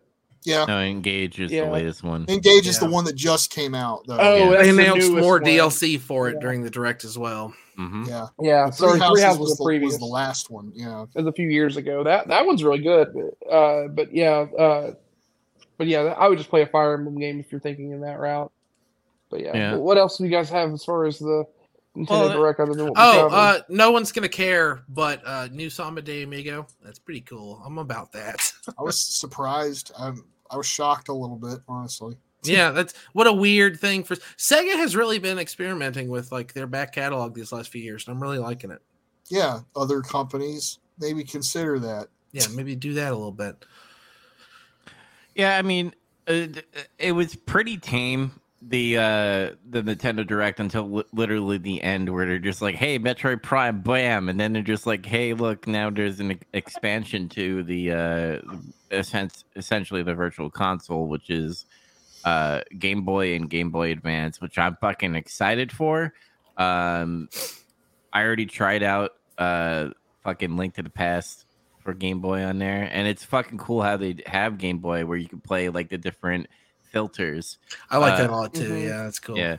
So like I automatically because my childhood was always Game Boy Color. That that was my first Game Boy. I never got the original. Oh, so, something else talking about how Nintendo like you know balls to the wall remasters stuff. I guess, and this is you know obviously it's a completely different company, but um the Game Boy Advance stuff. I was reading a thread that someone went into the minutia of like emulation and bullcrap on Twitter, but when people have emulated Game Boy Advance games for years and years, the color palette's always been wrong because they do a color palette that you would expect for like a television screen or uh, other console cores but that's not the way the actual screen on the Game Boy Advance works. It's like a softer color palette.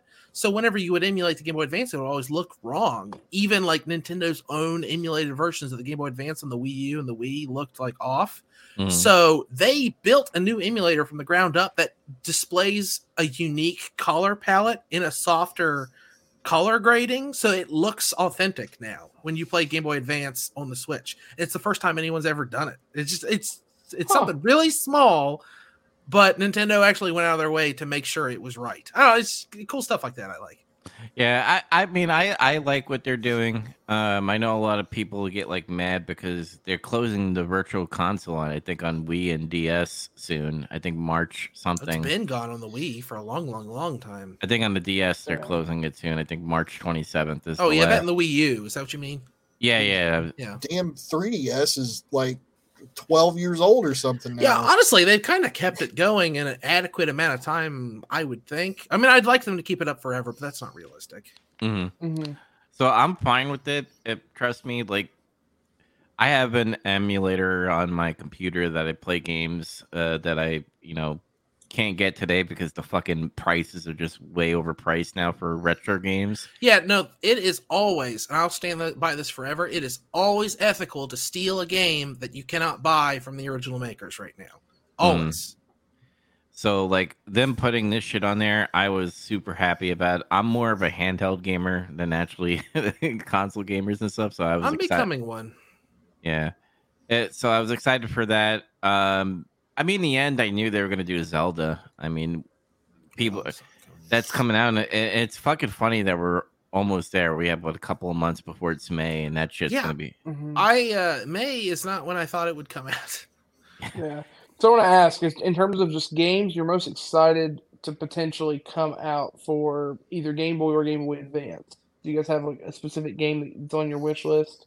Wario Land 4. Yeah, Um, that's obvious one.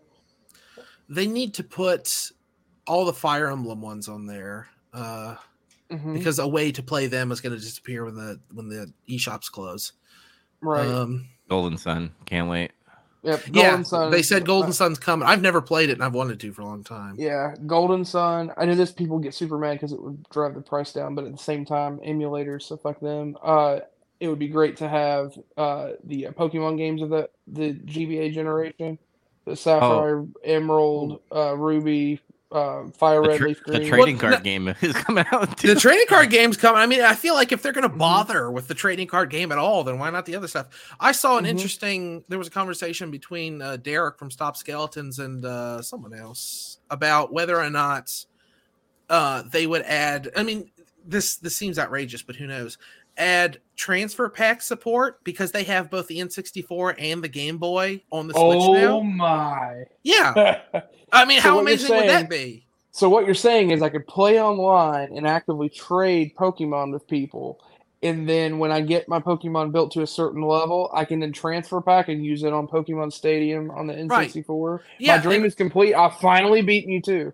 In in addition, uh, both Mario Tennis and Mario Golf have characters and content locked behind the transfer pack. A lot of people just don't Mhm. really realize it because a lot of people, when they were kids, you know, they didn't have all this stuff. But if you Mhm. have uh, Mario Golf on the Game Boy Color and the N64 and the transfer pack, you can put it in the transfer pack, and it unlocks a whole nother golfer. And I think a course, I can't remember. I think it unlocks the final course from the Game Boy Color game in the N64 game for you.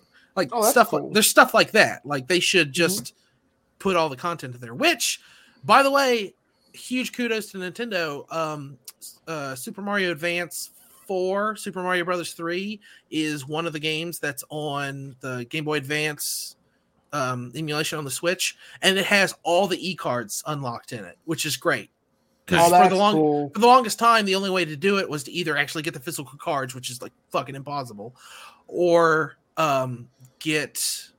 I think there was an emulated version on like the original Wii, which has been delisted. So now Mhm. that they've done that, you can do that instead of paying three hundred dollars on eBay. Yeah, that, that's really cool. One one shot I'd like to see um, on Game Boy, the original Game Boy or Game Boy Color, would be Legend of Zelda: Oracle of Ages and Seasons. which I think I've actually brought up before Yeah, I uh, think because they're tied together. That'd be awesome to have though, because you could have a link where you don't necessarily have to, like, you have a way to automatically play those without having like the link cables. Like you just beat both, and then when you have it and have the save file transfer because the Switch will notice it, then you can just get to the final area you actually need to play. which would be kinda Yeah. cool. those. I mean, it, they'd have to get Capcom involved. Who who developed those games? It was Capcom, right? hmm Yeah. Mhm. So they'd have to Oh, get Capcom realize, involved. yeah. But honestly, they put fucking Alone in the Dark on there. I feel like they're that's them saying, "Hey, any- no- nothing's off the table." hmm It's true. Yeah. So yeah, Yeah. neat. It depends what it is, and and just other games like there's Sea of Stars, like that game, like uh, pointed out when they did the montage thing. Like the montage, I was more excited about those games than what they were showing off before because again, they're showing like the DLC packs. They had the Xenoblade Chronicles 3 DLC expansion pack. They had the Mario Kart uh, courses that they're coming out with. I think Yoshi, uh, Yoshi's, uh, I forgot the fucking name of it, but it's something Yoshi uh Yoshi Land or whatever is going to be one of the tracks. And that's you know all. what I want them to put on there? Donkey Kong 94. That's the best Donkey Kong game. I still want to play that fucking Wii U Donkey Kong game. The, the Do it. Quit, That- quit fucking around. Tropical freeze. yeah, I heard that game is really good, and I just never got to that. I, sh- I should put that on my list. Isn't it? I think it got ported to the Switch. Play that. Yeah, I'll Yeah. probably do that. But overall, I was excited. Like at the end, Metroid Prime, because I think what they're doing, um, because they know they had to fucking delay that game to hell. What they're gonna do is like they're gonna come out with each Metroid remastered, Metroid one, two, and three, and then be like, boom, here's four, because we were testing everything in the remasters for the trilogy. So maybe that's what they're doing. But Maybe. I have to finish, and I never beat fucking Breath uh, of the Wild one Zelda, so I got to finish that before. You can beat it at any time. Yeah, I got to beat it before the fucking what, what is it called again? Tears of the Kingdom. Hmm Hell, Yeah. you know. Yeah. Well, now you at least know what the Korok seeds are for. If you collect all of them, you can now plant them and grow your, your harvest of, of seeds. Maybe you Mm. grow little little poop flowers. poop flowers, nice. I love it. All right, well, I think we're gonna end it here, guys. Remember, unless you guys have any final thoughts. No. Okay, judging by the silence, that's a no. So um, remember cops versus thugs to remember to watch that. Getting some color is going to be the following week. I think we're are we recording the Metal Gear uh, this Thursday? Is that still going on, or we're going to talk Um, about it? Oh yeah, possibly. We hadn't uh we hadn't discussed it at length, but yeah, that, that sounds likely. So Okay. watch out for that. And um, yeah, if we're getting some color, we're going to be doing Survivor Series and and the last Raw in 1993. So um, yeah, we will see you guys next week. Bye, guys. Thanks for listening.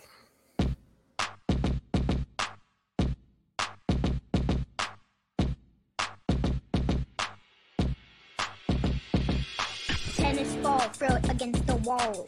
Tennis ball, throw it against the wall. Tennis ball, throw it against the wall. Bounce, bounce, bounce, bounce, bounce. Tennis ball, throw it against the wall. Tennis ball, throw it against the wall.